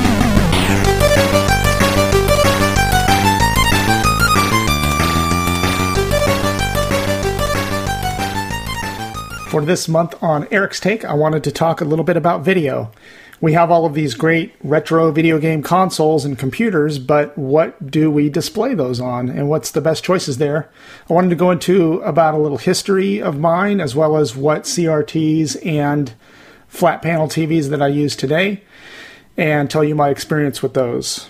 So this uh, episode's going to be a little freeform. I don't have any notes taken or anything like that. I just kind of want to have a general conversation about it. So I got it back into um, video game consoles and computers probably about, I don't know, I'd say maybe twelve years ago. Uh, and I, I really didn't didn't have a lot of space set up for my for my um, new hobby. So I really just had a single desk. So I had a flat panel L C D ViewSonic that I had mounted on a swivel arm. And I used that for quite a long time. So it was just a flat panel L C D. And I know, I even knew back then that that wasn't really the best option, but that's really all I had for the moment. Uh, it, it, it worked surprisingly well. The first systems I got, I got a Sega Genesis to begin my collection off, and then I got, got another Commodore sixty-four, and then a V I C twenty, and so on and so on. And now, I, I mean, I'm surrounded by machines, but those first ones worked really well. And I got lucky. This ViewSonic was a very high-quality uh, L C D panel that had a ton of ports on it. And I, I don't know the model number offhand, but it wasn't very large. Uh, it was probably, if I had to guess, probably twenty, twenty-inch, twenty-two-inch. Um, but it worked out surprisingly well. Um, but I kept reading online that especially the sixteen-bit um, generation, and I know the eight-bit too, but the sixteen-bit generation really excelled on C R Ts because the programmers basically would blend their sprites and uh, graphics to work on a C R T best, I guess is the best way to put it. I read that in a lot of articles and heard it on a lot of podcasts, so I went out looking around on Craigslist for um, a used C R T. And I kept looking, and I found a lot of good options, but one caught my eye early on, and it was the same exact C R T T V that I had in my very first apartment uh, when I lived on my own. And that was a Toshiba flat C R T. So most of you know that C R Ts have curved uh, screens, but they did make a lot. I know Sony made a lot of Trinitrons with flat screens. Um, and the first one I had in my apartment was a Toshiba. And I loved that T V. It had built-in speakers that were really high quality. Um, and it had a ton of uh, ports on the back, whether it was composite, component, um, or S-Video. And so one caught my eye on Craigslist. I think it was twenty bucks. Came with the remote, uh, and it was actually in my local town. It was probably a good ten miles away. So drove over there, checked it out, and it was my first C R T um, getting back into this hobby. And it was a Toshiba. Uh, it's a flat C R T, twenty-inch. It's uh, the model number is a twenty A F forty-four. Um, Like I said, it came with the remote. It is exactly the same one I had in my apartment, same model number and everything. And this has been my main C R T for playing all my eight-bit and sixteen-bit consoles um, and beyond, actually. I have my P S one, P S two hooked up to it, my N E S, my S N E S, um, well, I sh- Nintendo and Super Nintendo, um, as well as, um, what else do I got on that? Um, My Dreamcast, GameCube, uh, my Sega Saturn. I pretty much run everything I can through that thing, and I have since I got it, and I love it.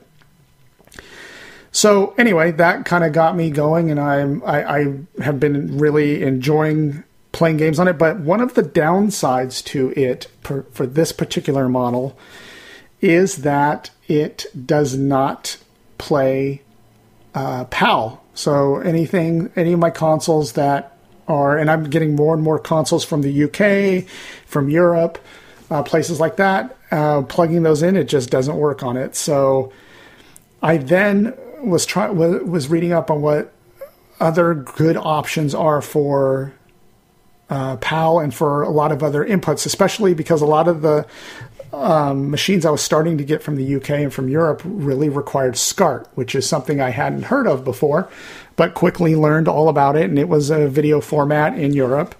Uh, it's kind of this big, flat, wide um, connector. And I wanted something that I could plug SCART into. So yeah, SCART basically is an R G B connection, um, and it was not here in the U S. So I figured that might be kind of tough to find. So I asked around on Twitter, and uh, Foztex uh, on Twitter, at Foztex, F O Z Z T E X X, he found um, an auction for me for a Sony P V M, and it was model one three five three M D. Not it, it's not a very large screen. I think it's thirteen inches, um, but on the back are a ton of ports and options: R G B, S video, composite, everything. Um, and it was a very reasonable price. These are getting harder and harder to find. This was a few years back. I think maybe five or six years ago. So I decided to grab it, and I did, and quickly realized that the connectors on the back were kind of foreign to me. They were B N C connectors, like those little twist-on cable connectors. Everything was in that format. So I did a little more research, and I found a ton of interface options to plug into the back of the Sony P V M. Basically, on the R G B ports, there is a converter that converts it to a female SCART connector so that I can plug all the SCART connections into it. I found component and composite uh, B N C connectors to plug into the ports in the back. Um, basically, this thing will run anything just about. It's pretty amazing just um, just um, just what it will run. It'll run N T S C, PAL, C CAM, uh, whatever kind of video format you can find. And finding the right B N C to whatever adapters, like B N C to SCART, B N C to composite, B N C to component, B N C to S-Video, even though it has S-Video ports on the back. You can find adapters for anything um, out there on the internet. So I bought a bunch of adapters, and I've been using that. And I mainly use that one nowadays for my retro computers, like my B B C Micro, my Z X Spectrum, um, my M S X two, uh, my... Uh, I do use my Commodore uh, sixty-four on it, my PAL Commodore sixty-four. Um... I basically use it for microcomputers just because of where it's set up on my desk and the size of it. Kind of like to play video games on bigger screens like my Toshiba, if possible.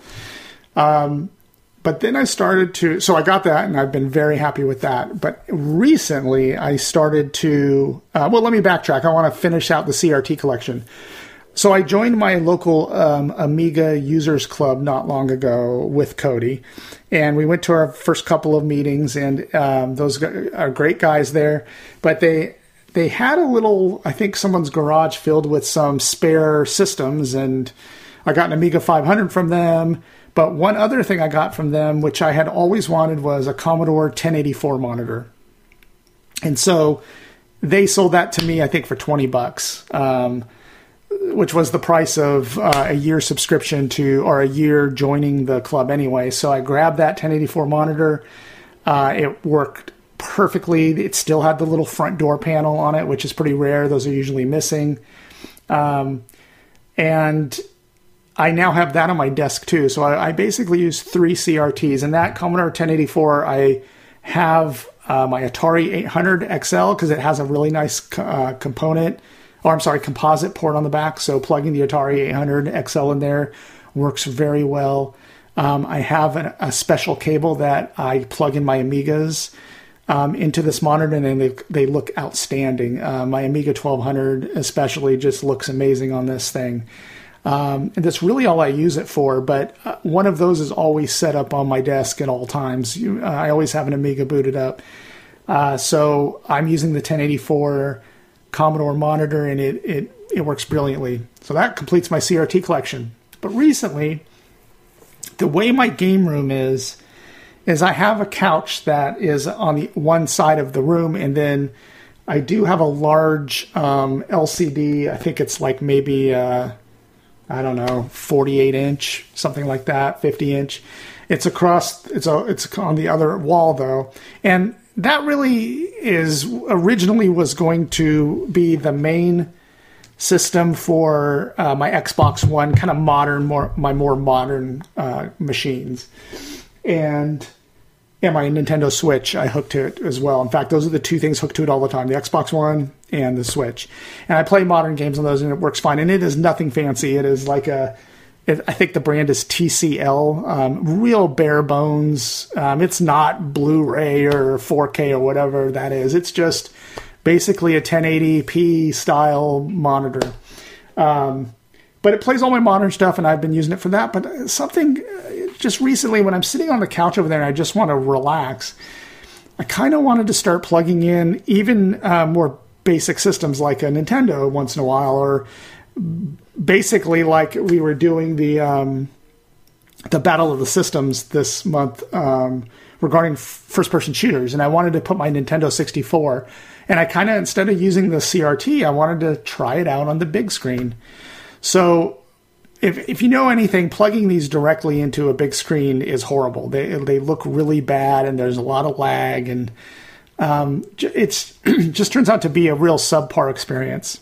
So I was following these. I, I know I knew about RetroTinks, and and I covered this on last month's episode. I got a RetroTink two X Mini, which basically you can plug um, uh, composite or S-Video into it, and it will come out the other end as H D M I, and it uses um, special algorithms that the creator designed to make it as lag-free as possible, and it it just has a beautiful picture.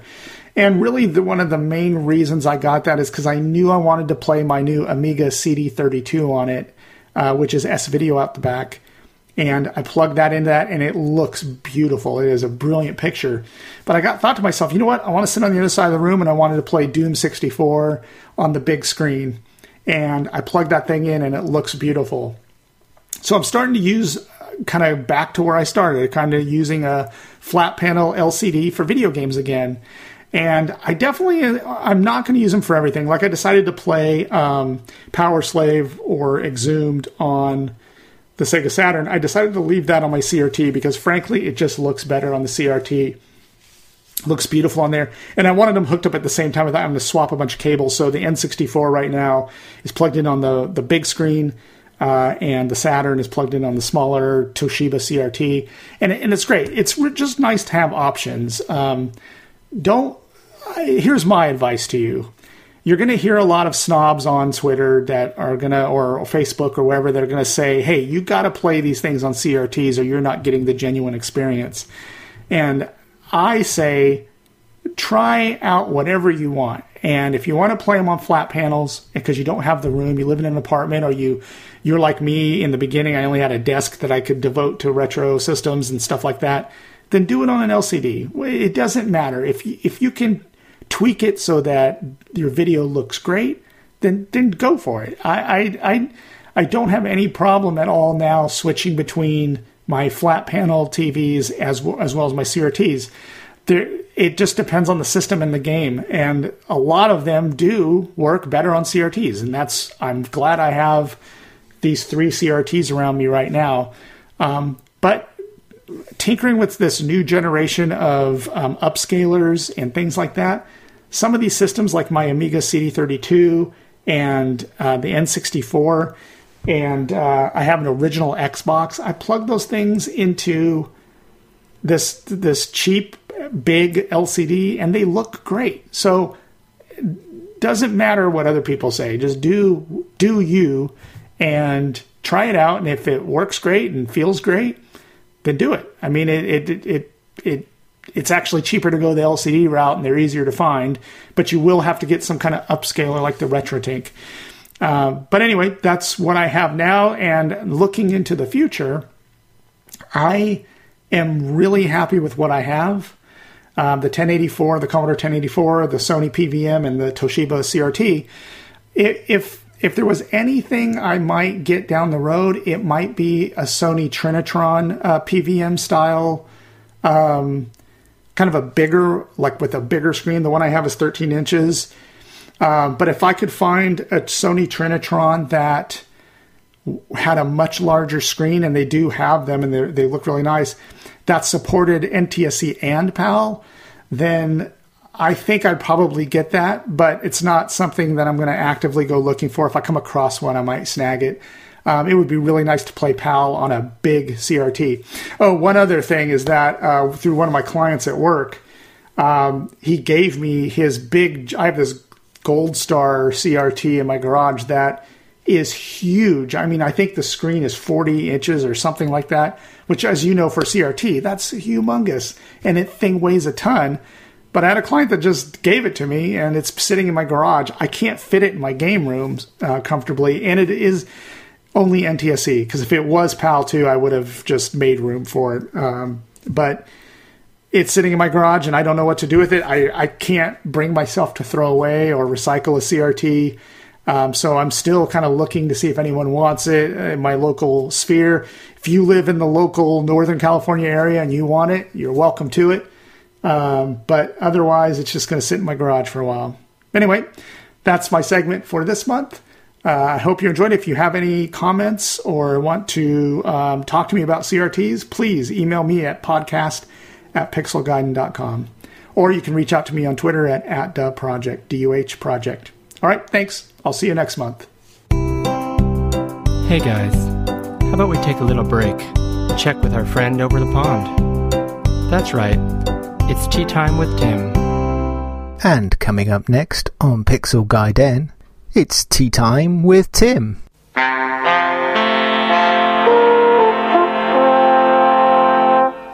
This time on Tea Time with Tim, we're going to be talking about the Britsoft era. Arguably one of the most important eras in computer game history, where bedroom coders and entrepreneurs turned their ideas into a multi-million pound industry and produced some of the most iconic games of all time. Back in the late seventies and early eighties, a computing revolution was taking place. Home computers and gaming consoles were starting to appear in the homes as a form of entertainment. Industrious people were realizing that the machines that were built to speed up processes in businesses can be turned to produce games that can be entertaining. In the U K, the computing and gaming took a slightly different course than that of other countries like in America. In the U K, the home micro was king and not the console. The computing movement was being born out not from big corporates like Apple, I B M and Commodore, but from the small business entrepreneurs like Sir Clive Sinclair and Lord Alan Sugar. From such humble beginnings, as with Sinclair starting out with calculators and D I Y electronics kits, Sir Clive entered into the computing market with the Z X eighty, and then soon followed up with the Z X eighty-one and the Spectrum. Hot on the heels with these small micros were new small cottage industries writing and producing software to support these computers. Sinclair themselves were writing games and programs for their micros, but often employed the services of other smaller software publishers, some that are even known to this day, like Hudson Soft of Bomberman fame, who wrote Stop the Express for the Z X Spectrum and was published under the Sinclair label. Out in the rest of the U K, there was a software revolution happening. These often were one-man bands creating some of the most innovative and amazing games for the micros of the early to mid-eighties. Some were writing programming and publishing the games themselves. Some would even take them directly to market, and when I say this, I mean literally take them to market, set up a stall in a town selling the software they produced, and also not just in markets, but also in computer fairs. In fact, there are several examples of this, Believe it or not, the Stamper Brothers, better known as Ultimate Play the Game, started out from their office in Ashby de la Zouch in Leicestershire. They would literally sell and deliver the games themselves at the start. Later on, as their games started to sell in larger and larger quantities, they would look to sell through the traditional distributors here in the U K. Others that spring to mind in the Britsoft era were Llamasoft, who we have spoken before about on the Pixel Gaiden podcast, the driving force of which is Jeff Minter, who has gone now almost full circle and is creating new and innovative games from his home in Wales, along with Giles, and also their flock of animals on their small holding.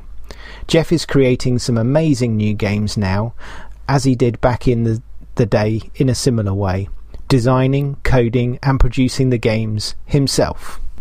Then you start to look at the bigger software houses like Ocean Software and Imagine Software. Both were started from humble beginnings to become titans of the early eighties, churning out title after title from their offices in the northwest of England in a town called Liverpool. This was an area that defined Britsoft, with Imagine and Ocean Software pumping out games at a fast pace, using either in-house employed coders or buying out home-written games and publishing them on their own labels directly. However, Imagine Software, as it started out, grew so quickly, and eventually their ambition outstripped their worth, trying to take the humble Spectrum to the next level with mega games. The first of which would be the much-hyped game Bandersnatch. This game was set to push the humble Z X Spectrum beyond its limits, to the point where it was to be released with a hardware add-on that would increase the capabilities of the Spectrum and also protect the game against being copied, which was becoming a real issue for the profit margins on games. Alas, this ambitious title never saw the light of day. Imagine Software, as it was, was then wound up due to spiralling debts. There was actually a B B C T V programme filming about the rise of games companies with Imagine at the time, and they documented the whole process of Imagine going out of business. This can still be found on YouTube now, called Commercial Breaks: The Rise and Fall of Imagine Software. It's a compelling watch and just shows the sensational way this company went bust. Compare that with the fortune of Liverpool's other Britsoft powerhouse, Ocean Software. Ocean were formed in nineteen eighty-two by John Woods. Ocean were well known in the U K for developing titles that tied in with big names for the most part. The first big title would be Daley Thompson's Decathlon. At the time, Daley was a household name for winning gold in the nineteen eighty and nineteen eighty-four Olympics in the decathlon events. The game is one a lot of people are familiar with in England, and it's also synonymous with breaking joysticks. It sold thousands of copies and topped the charts for a while. Then came the movie tie-ins like Rambo, Short Circuit and the absolutely awful Cobra. Ocean would continue to keep pumping out movie and T V related tie-ins, along with the odd flash of brilliance like Whizball from Sensible Software. That one reached the high praise of Zap magazine in July nineteen eighty-seven with an overall score of ninety-six percent, a sizzler for sure. Later, Ocean would move on to console and sixteen-bit releases, publishing for the Nintendo N E S and the S N E S consoles, PlayStation also, until it would eventually be sold out to Infogrames in nineteen ninety-eight. Ocean also acquired the rights to the Imagine Software title and would publish arcade conversions like Hypersports, Yar Kung Fu, Green Beret and Terra Cresta, to name but a few. They would also employ the musical genius of Martin Galway in several of their games to score amazing S I D masterpieces on their Commodore sixty-four releases. Other software houses of note are Gremlin Graphics, who were again nestled in the northern part of England in the town of Sheffield. Gremlin was founded in nineteen eighty-four by Ian Stewart. They were well known in the early eight-bit era for the Monty series of games, starting out with Wanted Monty Mole and a classic game loved by one of my Pixel Gaiden co-hosts, Eric, which was entitled Monty on the Run, with the amazing musical score by Rob Hubbard. Other games of note are Thing on a Spring, featuring the lovable character Thing, who bounces his way round some fiendishly designed levels, again with a stunning Rob Hubbard tune in the background. Thing also makes lots of appearances in Zap sixty-four magazine, in random places in the pages, adding witty comments and sarcastic quips to the re- against the reviewers, along with Rockford from the Boulder Dash games. Other games of note from Gremlin in the early years are Bounder, Trailblazer and Jack the Nipper. They were also prolific on sixteen-bit formats, releasing the stunning racers based on the Lotus range of cars, a real testimony to what can be done on the Amiga with racing-style games. Gremlin are also responsible for publishing the Zool games, like him or loathe him. Gremlin's independence ended in nineteen ninety-nine when they were also purchased by Infogrames. Honourable mentions must also go out to Hewson Consultants, who brought us games from the amazing mind of Andrew Braybrook, such as Gribbly's Day Out, the amazing Paradroid, and the ultra-slick sideways shooter Uridium. Thalamus Software, who brought us some great shooters like my namesake, Sanxion, and Delta, again, both with amazing music by Rob Hubbard. Later on in their publishing timeline, they would bring us the classic Creatures series of games. If you've not played the, either of those games yet, I would urge you to give them a try. All of these software houses epitomise the Britsoft era and will go down in gaming history as for creating some of the most groundbreaking games and also some absolute trash. But they can't always be hits, can they? Without all these programmers and the fledgling software houses shooting up in the eighties that grew into industry giants, I'm sure you would agree that the gaming landscape would look a lot different these days without these companies. Hope you enjoyed the quick insight into the Britsoft era. See you on the next episode. Bye! I did it. All right. That was the sound, if you couldn't tell, of Eric popping open a bottle of beer. Yes, so this is our next beer. It is a local uh, Sacramento brewery called Rustahler. Yep. Is that Rustahler? Yeah. X Q S T, California Kolsch. Yep. And these guys are always known for wrapping their beers in burlap, which is interesting. It, yeah. bottle, lots of bottles. They never did the can thing. Bottles and wrapping them in burlap. See your glass there, my friend. And if you uh, drive down Highway eighty, you can always see their, their uh, hop farm off the side of the road. They have a big sign that says, "This is where we grow our hops." And I always feel bad because their hops never work out and they're always dead on the vine. I swear they're trying to grow hops there, and, and that part's not working, but the beer is good. Yeah. Wherever they're getting their hops, it tastes good. All right. So there's a Kolsch, which is like a... Uh, is that like a Czech kind of a thing? Yeah. Kolsch? Cheers. Oh, I didn't hit my button. Cheers! So this is uh, a nice light beer after that feast we had earlier, although I see some... Some chunky goodness in there. It is, doesn't look to be filtered. No, it's not filtered, and it's uh, California Kolsch. Let's see. Ooh, five, that is cold. five point oh alcohol. Um, we are drinking the big bottle, one point six fluid ounces. The California Kolsch continues the legacy of Captain Frank Rustahler, himself a Swiss German who immigrated to Sacramento and became California's premier pioneer brewer. All right. Yeah. Go with that. It's a fancy thing with burlap on it. The bottle's got a little burlap wrap on the top. So Kolsch is a bottom fermented beer uh, that started to appear in the Cologne region in the early seventeenth century.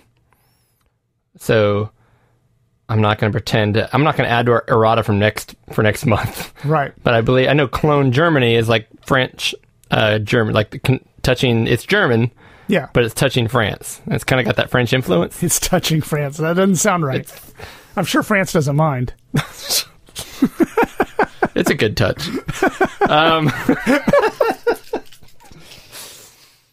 oh, dear. Uh, actually... P- P G eleven now at this point. Actually, France might have... all right, all right. All right. They made C CAM. That's all I'm saying. That's right. Mm. Mm. All right, so this is a very crisp... Um, I wouldn't call a Kolsch a summer beer. No. But it's like a crisp... I don't, I, I, it feels right for not like right now, I think. Yeah, but this and it, the, this isn't like we, when we've had these kind of light beers, we mm. always say that sometimes they're flavorless, and we are like we, we downgrade them because of, this one has some flavor to it. It's got flavor. Yeah, it's one sided again, or or maybe two. Yeah, there is some stuff floating in here though. It is chunky, definitely. It's got yeah. some chunk. Yeah, but it tastes very crisp. This is good in a very mm. good way. I, it is very good. It's actually a nice follow up to the stout. And you never expect this because it comes in a brown bottle, so you always think darker. Yeah. Which I guess, it, you know, it's not. It's darker than like a Budweiser. You you picked the rating system this time. Um, out of twelve Frenchmen. twelve Frenchmen. Okay. uh, French hands. I quite I quite enjoy it. Yeah.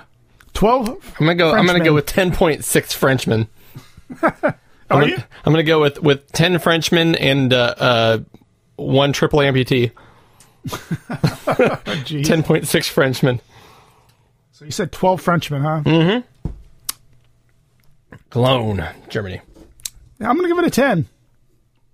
I'm enjoying it. Yeah, me too. It's good. Yeah, it's really good. Cool. That's two beers. Two good beers. And that brings us to the next segment in our show, which we call Six Good Games. Good game. I was so surprised. I, I like the confidence in that. Six good games? I love how surprised I am at my own show. Like, what's next? Really? Six good games? We're only on episode forty-six? Exactly. At this point? I think I'd be a seasoned pro by now. No. All right. So, in this game, as we aforementioned, we are doing, uh, actually, I think it was your idea this time. It was my idea based on uh, last Halloween, which was a week or two ago. I played my... Uh, I had a big Dungeons and Dragons game, a real live board game. That's Dungeons right. and Dragons game. Yeah, I saw pictures. I'm so jealous. Did it work lo- out? Oh, it worked out great. I mean, uh, I think my kids got a little bored with it after about the fifth hour, which, I mean, I, you can't expect kids these days to hang in there too long, you know.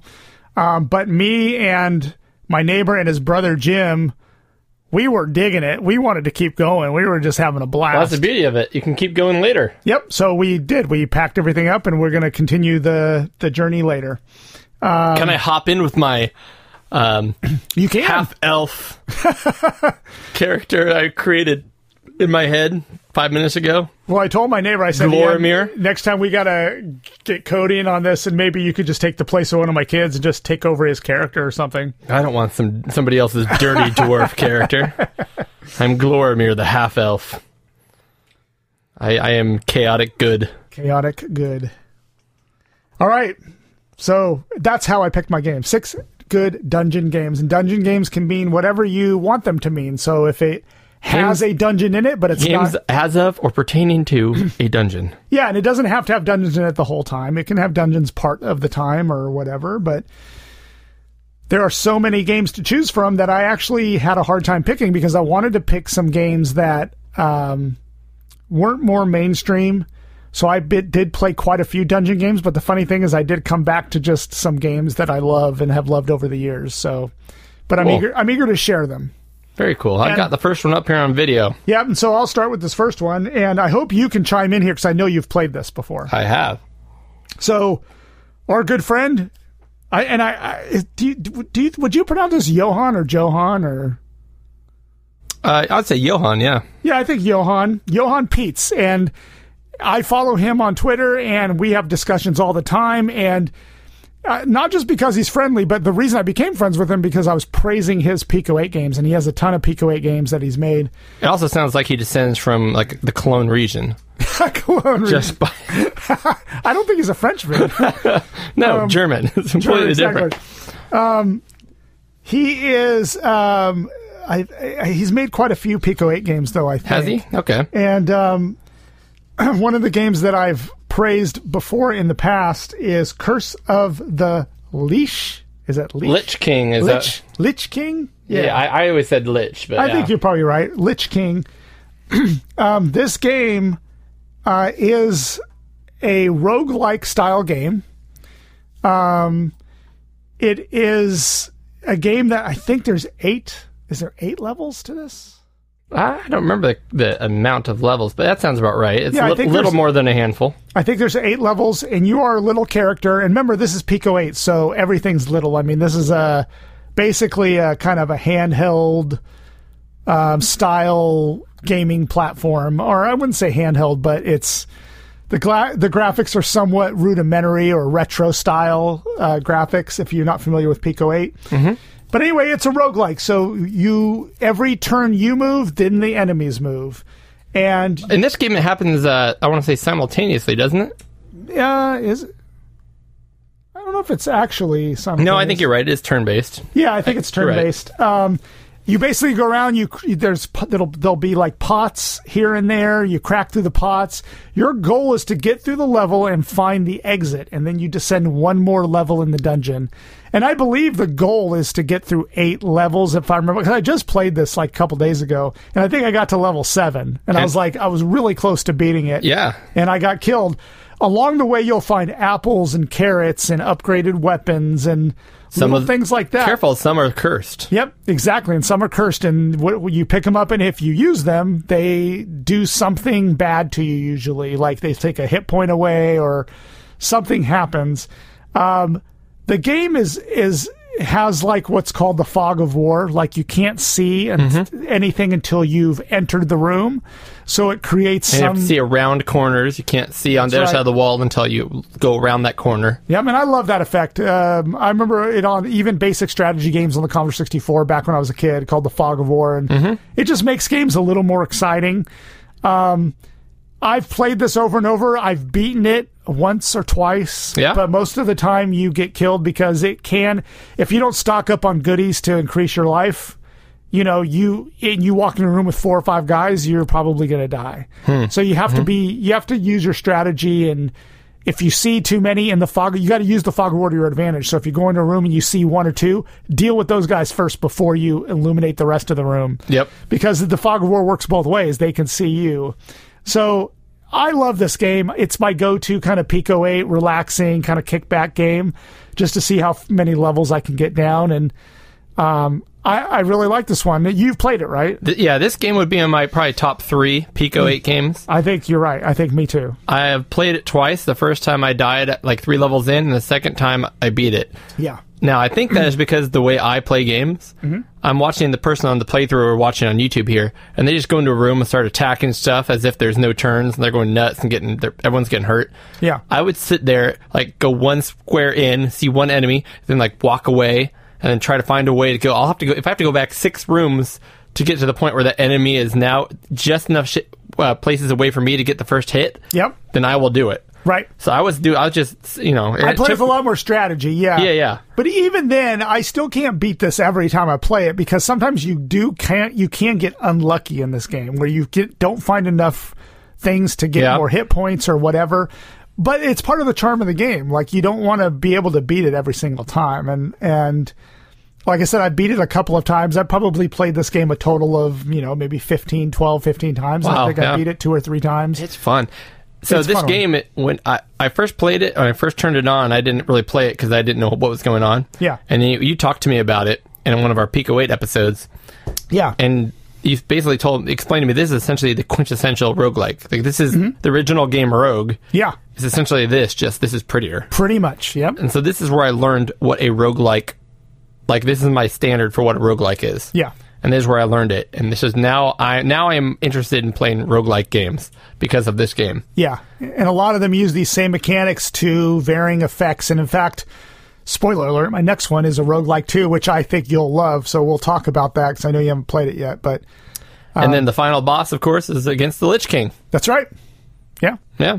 And it was a blast, and... Don't give away any too many spoilers. It's called The Return of the Lich King. What do you, That's true. What do you expect? It says it right in the beginning, I think. You're it says, right. Go, descend to the yep. dungeon and find the Lich King and kill him. Yep. So, uh, yeah. So, great game, and if you don't... If you haven't experienced Pico eight yet, go buy it and get into it. Pico eight... Pico eight's fourteen ninety-nine, and the games are all free.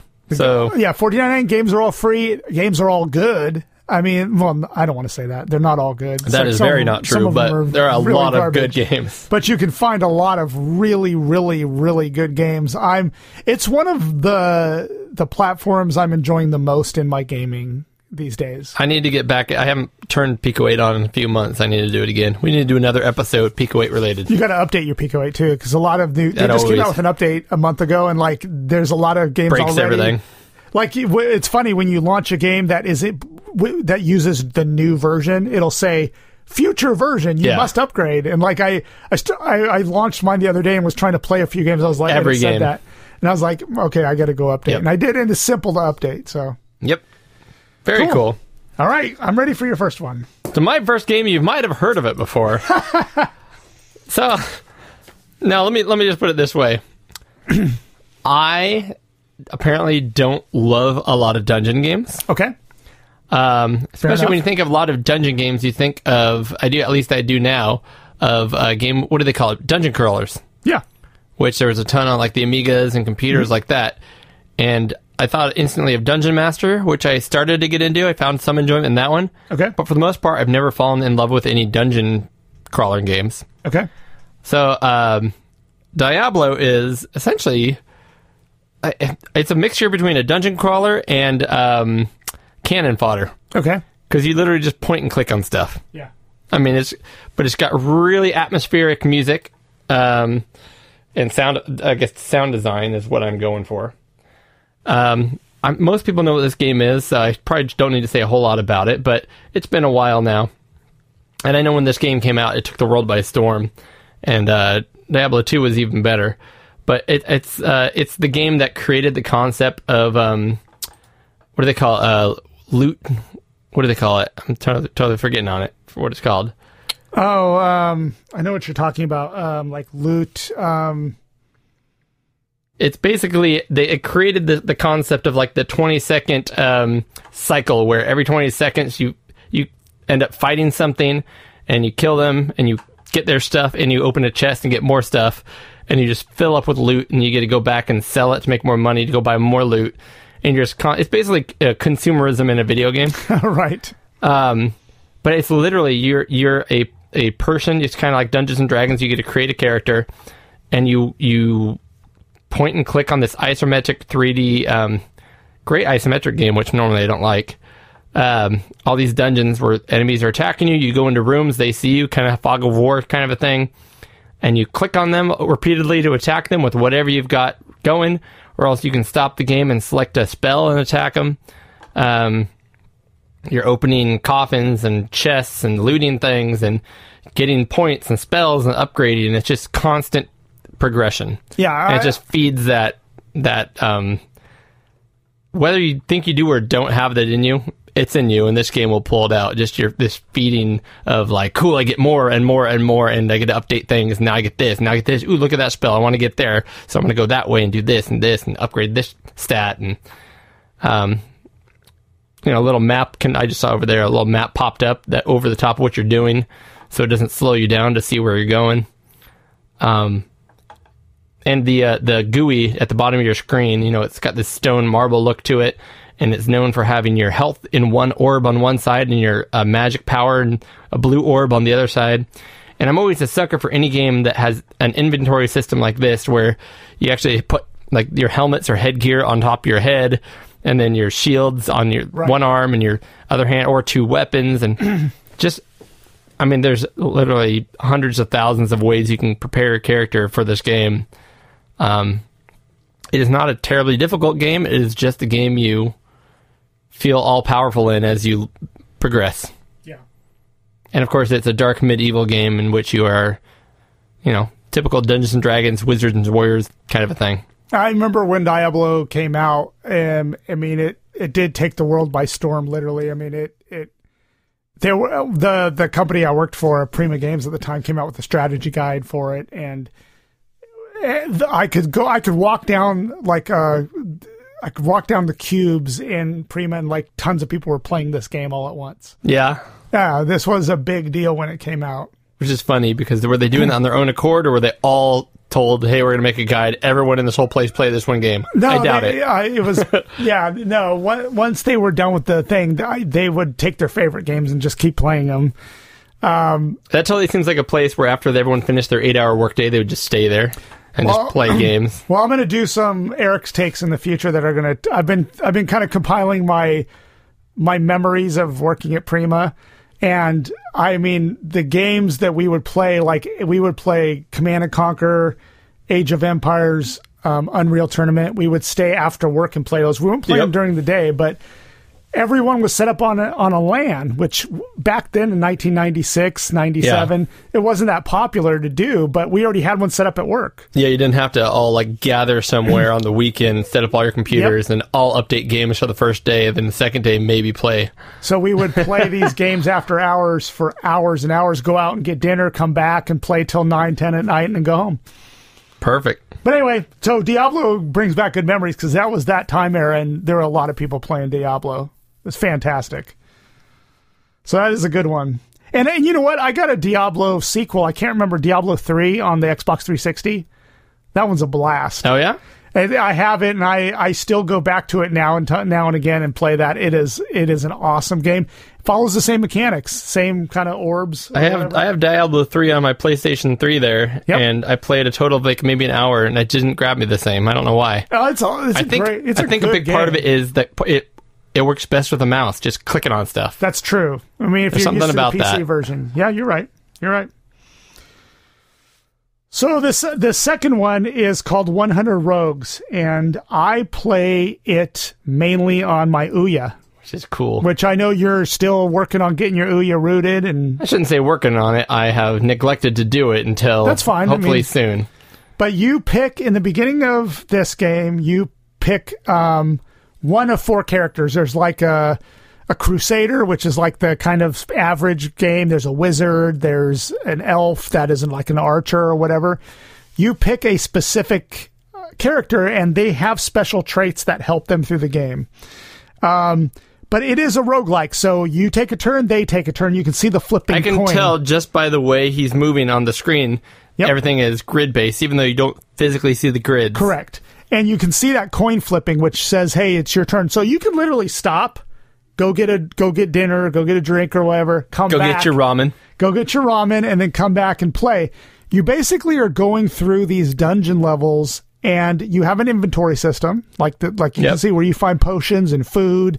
You find weapons, and one cool feature of this game is if you pick up a shield, but you don't, you're not going to use it because you already have a shield, you can use that shield as a weapon. You can throw it at somebody. Okay. So it it creates a neat element. And if you're using a a magic user, you can go to that screen and you can find scrolls that give you new, um, that give you new like um, spells that you can cast or whatever. It has a very elaborate kind of. Um, it's not elaborate. It's it's actually pretty basic. But for a roguelike, there's a skill tree, so you mm-hmm. can like get skill points and increase it so that you can cast different and more advanced type of uh, I, spells. Again, that, I love that progressive stuff. That Yep, so this one, this is a roguelike, but it has skill tree, has an inventory system, has updated weapons. It's almost like an R P G and a roguelike squished into one. Um, this, I will tell you, and see how you can bind, you can bind like spells or whatever to mm-hmm. the controller. Um, it's really neat.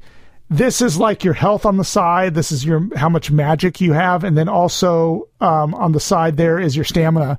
But you, um, this is probably my top two Ouya games of all time. I mean, it looks really fun. It, it drives me nuts watching the people on these play, let's plays yeah. how they play these games, because I'm like, dude, you are awful at this. Yeah, like I've never played like this game, and your strategy is terrible. Yeah, um, not trying to be all like. No, but knows in the air about it. But he's rushing in, and you yeah. shouldn't. And see, he just leveled up. He should be going to that skill tree and using that level up, because you get a point to uh, upgrade your skill tree, and you should skill upgrade your skill tree whenever you can. So it is a roguelike and an R P G all mashed into one. Now, I do think you can get this game on other platforms. Yeah, this I, just says running on Android N. Yeah, so I think you can get it on Android, so you could actually play it on your phone or a tablet. Um, but I played on the Ouya, where it excels because you have the nice controller yeah. that you can use. I let's, love this game. I need to game. get my Ouya going. Let's let's and Ouya see, there's this. even there's even shops. So you can go mm-hmm. into shops and buy things that you need. Um, I love one hundred Rogues, so that is my second pick. What I think is interesting about this, too, is, and you can't, from you discussing it, you can't really get this, but it's it's got a much more cartoony, casual style to it. Yeah. Almost looks like when menus come up, like it's a playing card. Right.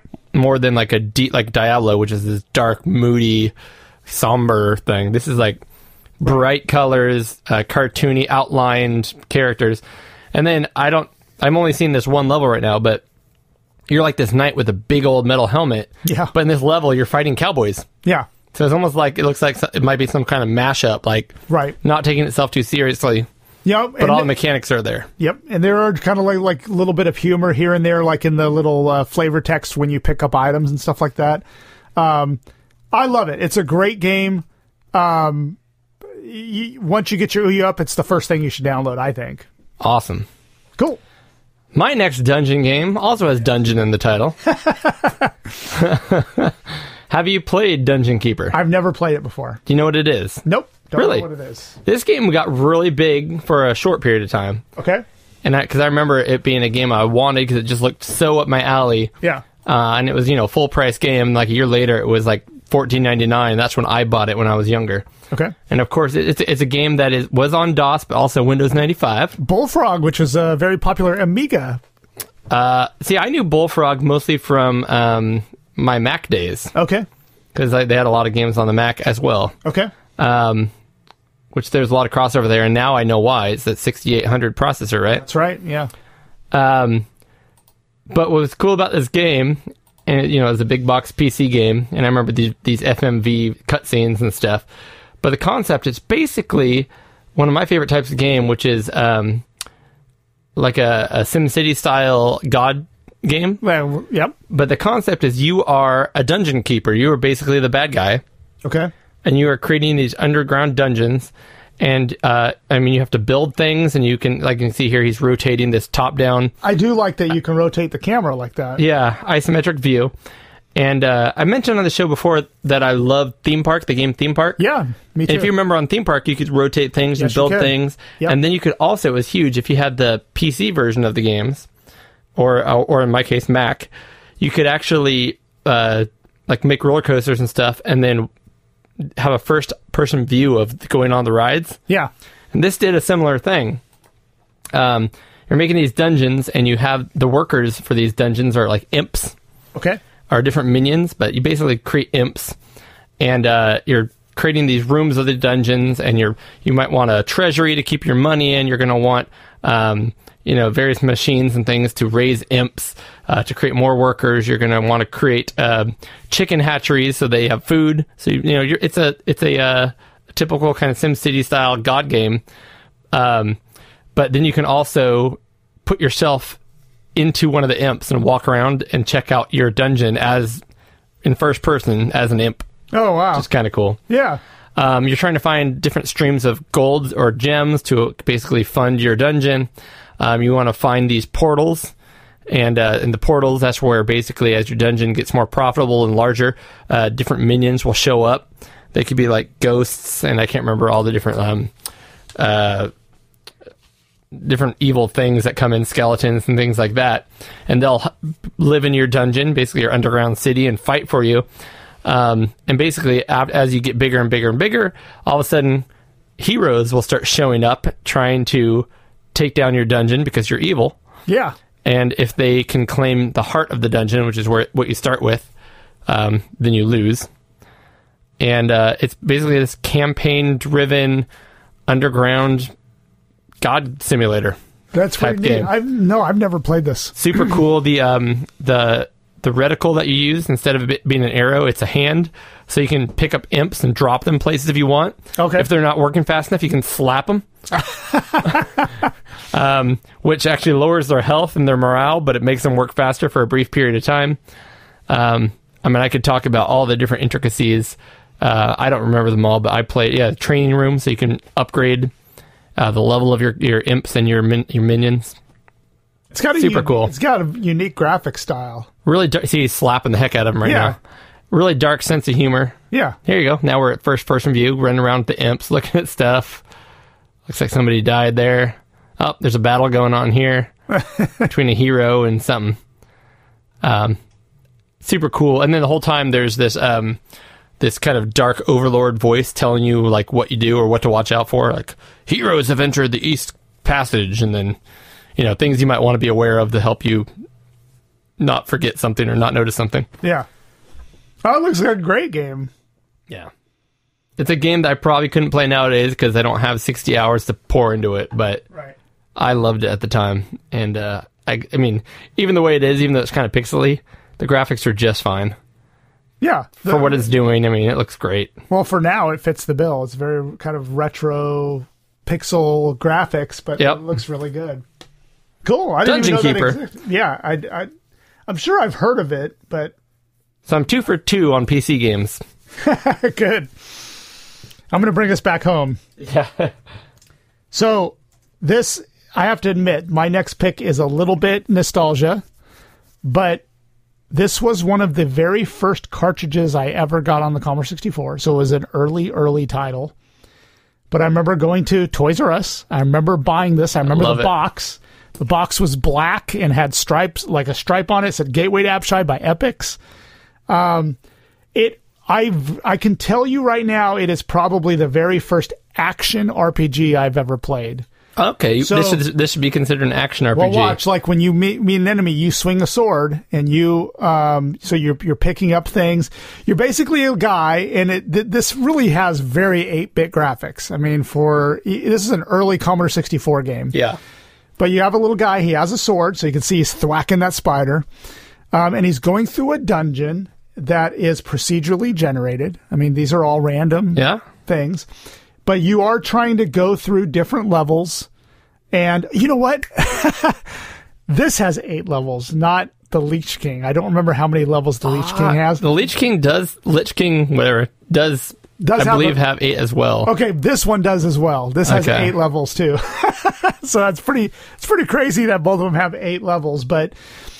You use the function keys on this to scroll through a menu that allows you to cast spells, to check for poison traps. Did this come with an overlay for the keyboard? This one, this one did not. Oh. This one okay. did not. Because there are only two or three keys that you need to remember, which are function oh, okay. keys that tell you what it, through the menu. I had lots of games on the sixty-four that had overlays, though, and I loved every one of them. I thought they were great. But this I'm sure one, you can print one up for it nowadays, though. You go through here, and it is a score-based game, if you can notice. So when you find treasure and stuff, you just add to your score. So you can play this game as a high-score game. But you go around, you find keys, you find items, and it's a very basic action R P G. But I have so many... Gr- even through... Through the years with my Commodore sixty-four, even in the later years, like where I was getting more advanced games... like Mission Impossible and Ghostbusters and, and Gunship and things that were more advanced, I still found myself going back to this a lot yeah. because it is a simple premise, but I love this game. I mean, this was the the genesis of dungeon games for me. um, I, I I could still play this game. I still love it. Yeah, so I have tried it. yeah. And I, I remember having to look at a manual and kind of find out the, what the keys are. Yep. And I got the premise of it. Um, this one had not clicked with me yet, so, but I could see all the all the uh, all the parts are there. Yeah, I mean, it is a basic game, so I mean, you're not going to get your flashy, you know, three D graphics or whatever. It is a very basic early Commodore sixty-four game, but uh, there's something about it as simple that I love. It's kind of like that kind of. Uh, You know, that that that that homemade meal, the, the you know, the going home, like this is my this is my soul food that I go home and yeah. eat. But no, I, I no very cool. Yep. I think I just never came to terms with how to battle enemies. Yeah, you just swing your sword. But you don't just swing your sword, because if you just swing your sword, they're going to hurt you. You kind of have to attack, then run, then turn around, then attack, then That's run, right, then so turn around. So they don't hit you. But yeah. you can get bows and arrows, so you could actually do distance stuff too if you find that. He hasn't, in this video, he hasn't found one yet, but... Now that I've played it, it actually reminds me um, of a not too much earlier uh, Dungeons and Dragons for um, Intellivision. Yeah. Yeah, you're right. The Not the...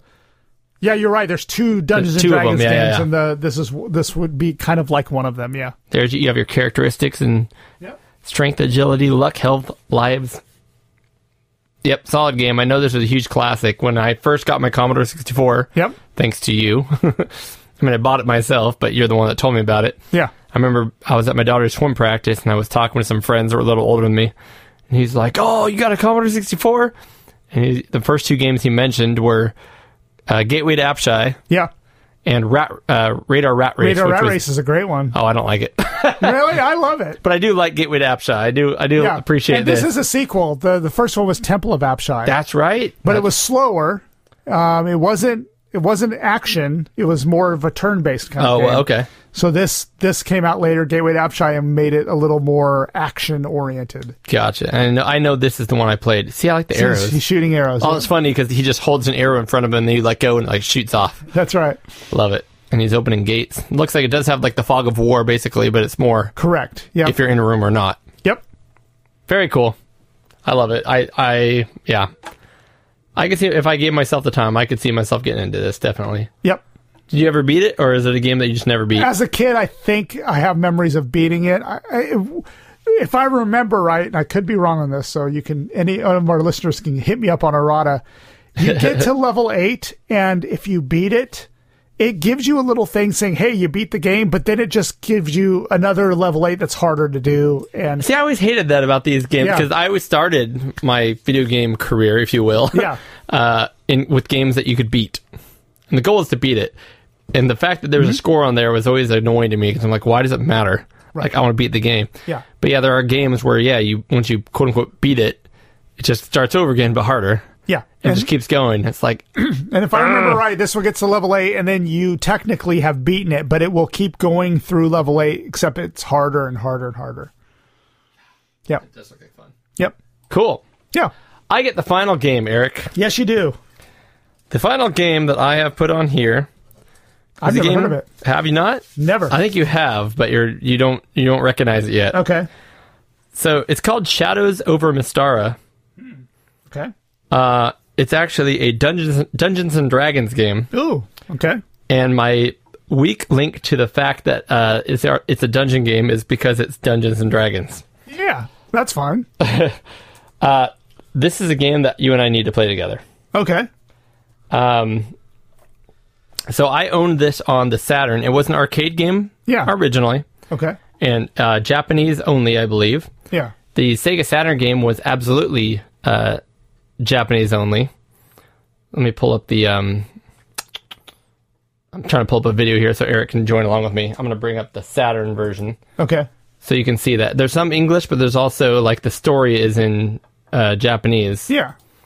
But I do see it's officially licensed Dungeons and Dragons. I it mean, is. They got the icon and everything. So this is a gorgeous like thirty-two bit side-scrolling brawler. Yeah, it almost looks like uh Gauntlet. Or is it not Gauntlet? Um, Gold, you're going to say Golden Axe. Golden Axe, yes. But this is much more high res, much yeah. more going on. Um, but what's crazy about this... But big sprites. It's big. It's, um, I believe the arcade was like up to four players. Ooh, yeah. I think it's two players on the Saturn version. Um, big chunky sprites, and you can see you just played through the first level, and now you enter your name. Yeah. So you're creating a character, yeah. just like you would in a Dungeons and Dragons game. And what's crazy about it is it's a brawler R P G. Yeah. So you're attacking people, you're gaining points, you get to spend those on a skill tree, you get to buy spells and things. And the way this game is set up, you can't just attack your way through it. You have to use spells, you have to set yourself up for different situations um, where where other things will help you get out of things. There's a chest, like that one had a trap on it that would hurt you if you didn't run away. Um, there's loot, there's all kinds of things, um, levels that end with bosses, but then you get to choose your path. Yeah. And so you can play through this game multiple different times, different ca- sets of characters with different paths to do different stories, different levels. There's a ton to it.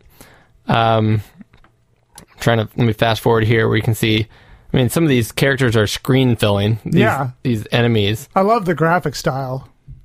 Yeah. Yeah. And, um, I mean, it's just super cool. It's highly regarded as like one of the best Saturn games that exist. Now, the one on the Saturn is cool because it's actually two arcade games in one. Okay. Dungeons and Dragons Shadow over Mystara is the second brawler. Yeah. Uh, the first one, I want to say, was called Temple of something. totally going to forget right now, but um, and it, it it started the concept, but it wasn't as good. The second one is where it's at. Okay. Um, you can also buy this collection on the Switch. Oh, really? Which is cool because it's been translated, so yeah, you can actually oh. follow the storyline, and you can actually tell what you're buying and what weapons and things you're um or or spells you're casting. Um, so I would love to play this with you via Switch. That would be neat. Um, Let me write this down because I'm gonna uh, maybe I'll buy this so that I can try to get at least somewhat decent, so I, I don't embarrass myself. There you go. See, this is the Saturn version. You can see all the, the Japanese there. Yeah. No, I see that, and I think it would be cool to get actually for my Saturn if it's not super expensive. So you, you can't read that here, but no. You get a choice.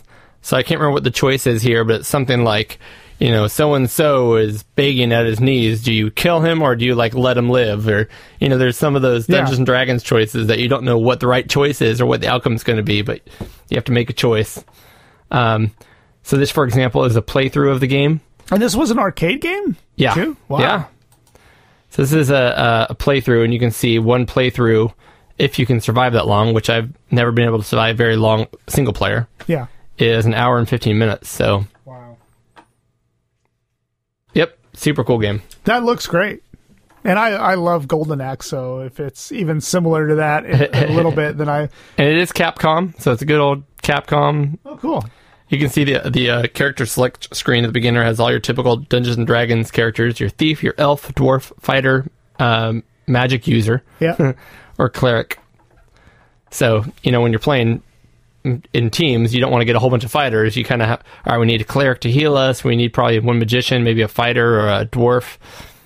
You know, you kind of put so your team together. Is the Switch one, does it include those two games or is it just the one game? I believe it does have both. Wow. That's pretty neat. And all translated, huh? Yep. That's pretty amazing. Cool. Six like good it. dungeon games. I think those were six excellent games. Let, let's talk about some honorable mentions. Will do. So the first, uh, let me grab these two. The first two that I, I wrote down here were Ultima four on the C sixty-four, which we've talked about a You've lot talked on about the show. So much, which I loved. It It was probably one of, I mean, a top three game for me on the Commodore sixty-four. I loved it, and it had dungeon elements, but I, I won't go into it. Baldur's Gate Dark Alliance on the P S two. I beat that game. I loved it. We both I, did. I, I still go back to it because it is one of my favorite games. Well, now you got to play Champions of Norath, which is... Yeah, that's true. The same engine, just yeah. a different game. Yep, you're right. Um, go ahead with your other one. I have one more after that, too. Oh, okay. The one the one I threw down on here is, again, we've already talked about it, so I couldn't pick it. And it's great. But Dungeon Explorer and Dungeon Explorer two on the P C Engine, which is basically like a souped-up... more fun, graphically impressive gauntlet yeah. type of game. Yeah, and I, I've played that one, and I love it. Now, this next one I'm going to mention is a more modern game, but I do want you to get it if you don't have it. Okay, okay. You ready? I'm going to tell you this, and I need you to... Okay. Don't, I, I don't see a pen in your hand. You're going to write this down. I don't. I need to draw okay. the little boxes. Exactly. Okay, I'm ready. I'm ready. Legend of Grim Rock. Have you heard of that? Legend of... Grim Rock. Grim Rock. That sounds somewhat familiar, but I'm going to say no. I love this game, and I have it on Steam. It is a modern game, but it is a dungeon crawler, kind of like those old Amiga games.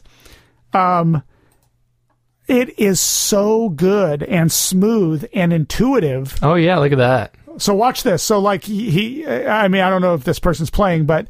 These are the graphics, but it is like that Amiga game. What is that? Um, remember Dungeon the, Master. Dungeon Master. It is like that, but so much better. I mean, yeah. this game, you, you, you, it is kind of turn-based. You're going through a dungeon. Which and I there like. Are, there are little puzzles to solve. There are... That inventory system you said you love, where you you know you you drag things, you drag the pants onto him, drag the yeah, tunic yeah. onto him, it has that. It has four members. Two are in the back, two are in the front. So you put your magic users in the back because they're casting stuff. Uh-huh. But you can just drag and drop them. It's all intuitive. So even if you didn't read through a manual or instructions, it's pretty easy to learn how to do it. Um, I played this this weekend because I was going to pick this, but I decided to go against it because it wasn't a retro game. Oh, whatever. You should have picked it. This is great. This is awesome. Well, that's why I mentioned it now. Legend of Grimrock. Now, there is a Legend of Grimrock two, and I haven't played that yet. but I've heard that this is still the best one to get. Like, okay. The other one is good, but this one is the definitive one. This is so good, man. I mean, you, you, you do have to get, if you want to okay. ever, if you ever wanted to get into those games, but you were like, oh, I don't know, you know, this and that, this is the one to get into if you're going to get into one. I mean, it's so deep and very R P G. You click on your characters down here. You can put all that, that the thing in the bottom shows their hands, and you can put weapons in their hands, or you can just click on their hands to slap uh, an enemy or whatever. Very easy, and like little like puzzles to solve to open doors and find keys and stuff. It, it's a great game. Um, I highly recommend it. And it's pr- really cheap on Steam. All right. It looks really good. All right. Sold. Sold. Okay. Sold. Cool. That's it. Six good games. That's a show. That's not only a segment. That oh, is a wow. show. That is a show. Good. All right. Let's wrap this. Good. no, I was I'm just not. starting to have fun, Eric. I'm eager to get to the second show. That's right. Well, we will continue on with our second half of this month's show. Yeah.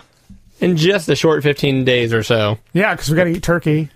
Yeah, well, that okay. whole thing. We got to eat turkey. What, what? You don't like Thanksgiving now? You know, you that whole like thing. Anyway. No, I love Thanksgiving. All right. In fact, I love it so much, I'm going to ask Tim what he's doing for Thanksgiving on the next show. All right. Um, yeah, next show we'll do uh, uh, the Battle of Systems with a couple of good first-person shooters. Yeah, I enjoyed this month. We'll catch up. I did uh, throw together a game show last minute here, but I think it'll be entertaining as always. Awesome. And, uh, and we, we'll have Tim with us. And we got some catching up to do with Tim. So. Yeah, that'll be fun. Good cool. times. Right on. Let's wrap this up. I think we shall. So remember, it's, it's dangerous, dangerous to go, go alone. Thank you again for listening. You can find episode information and show notes online at pixel gaiden dot com. Please follow us on Twitter at pixel underscore gaiden. And you can also follow Eric at the project. That's D U H project. You can also follow Cody on Twitter at oddball forty-nine. That's O D D B A one one four nine. Please leave a review to help get our podcast listed higher up on the show rankings. We would also love to hear from you with any comments or input, so hit us up on our email at podcast at pixel gaiden dot com.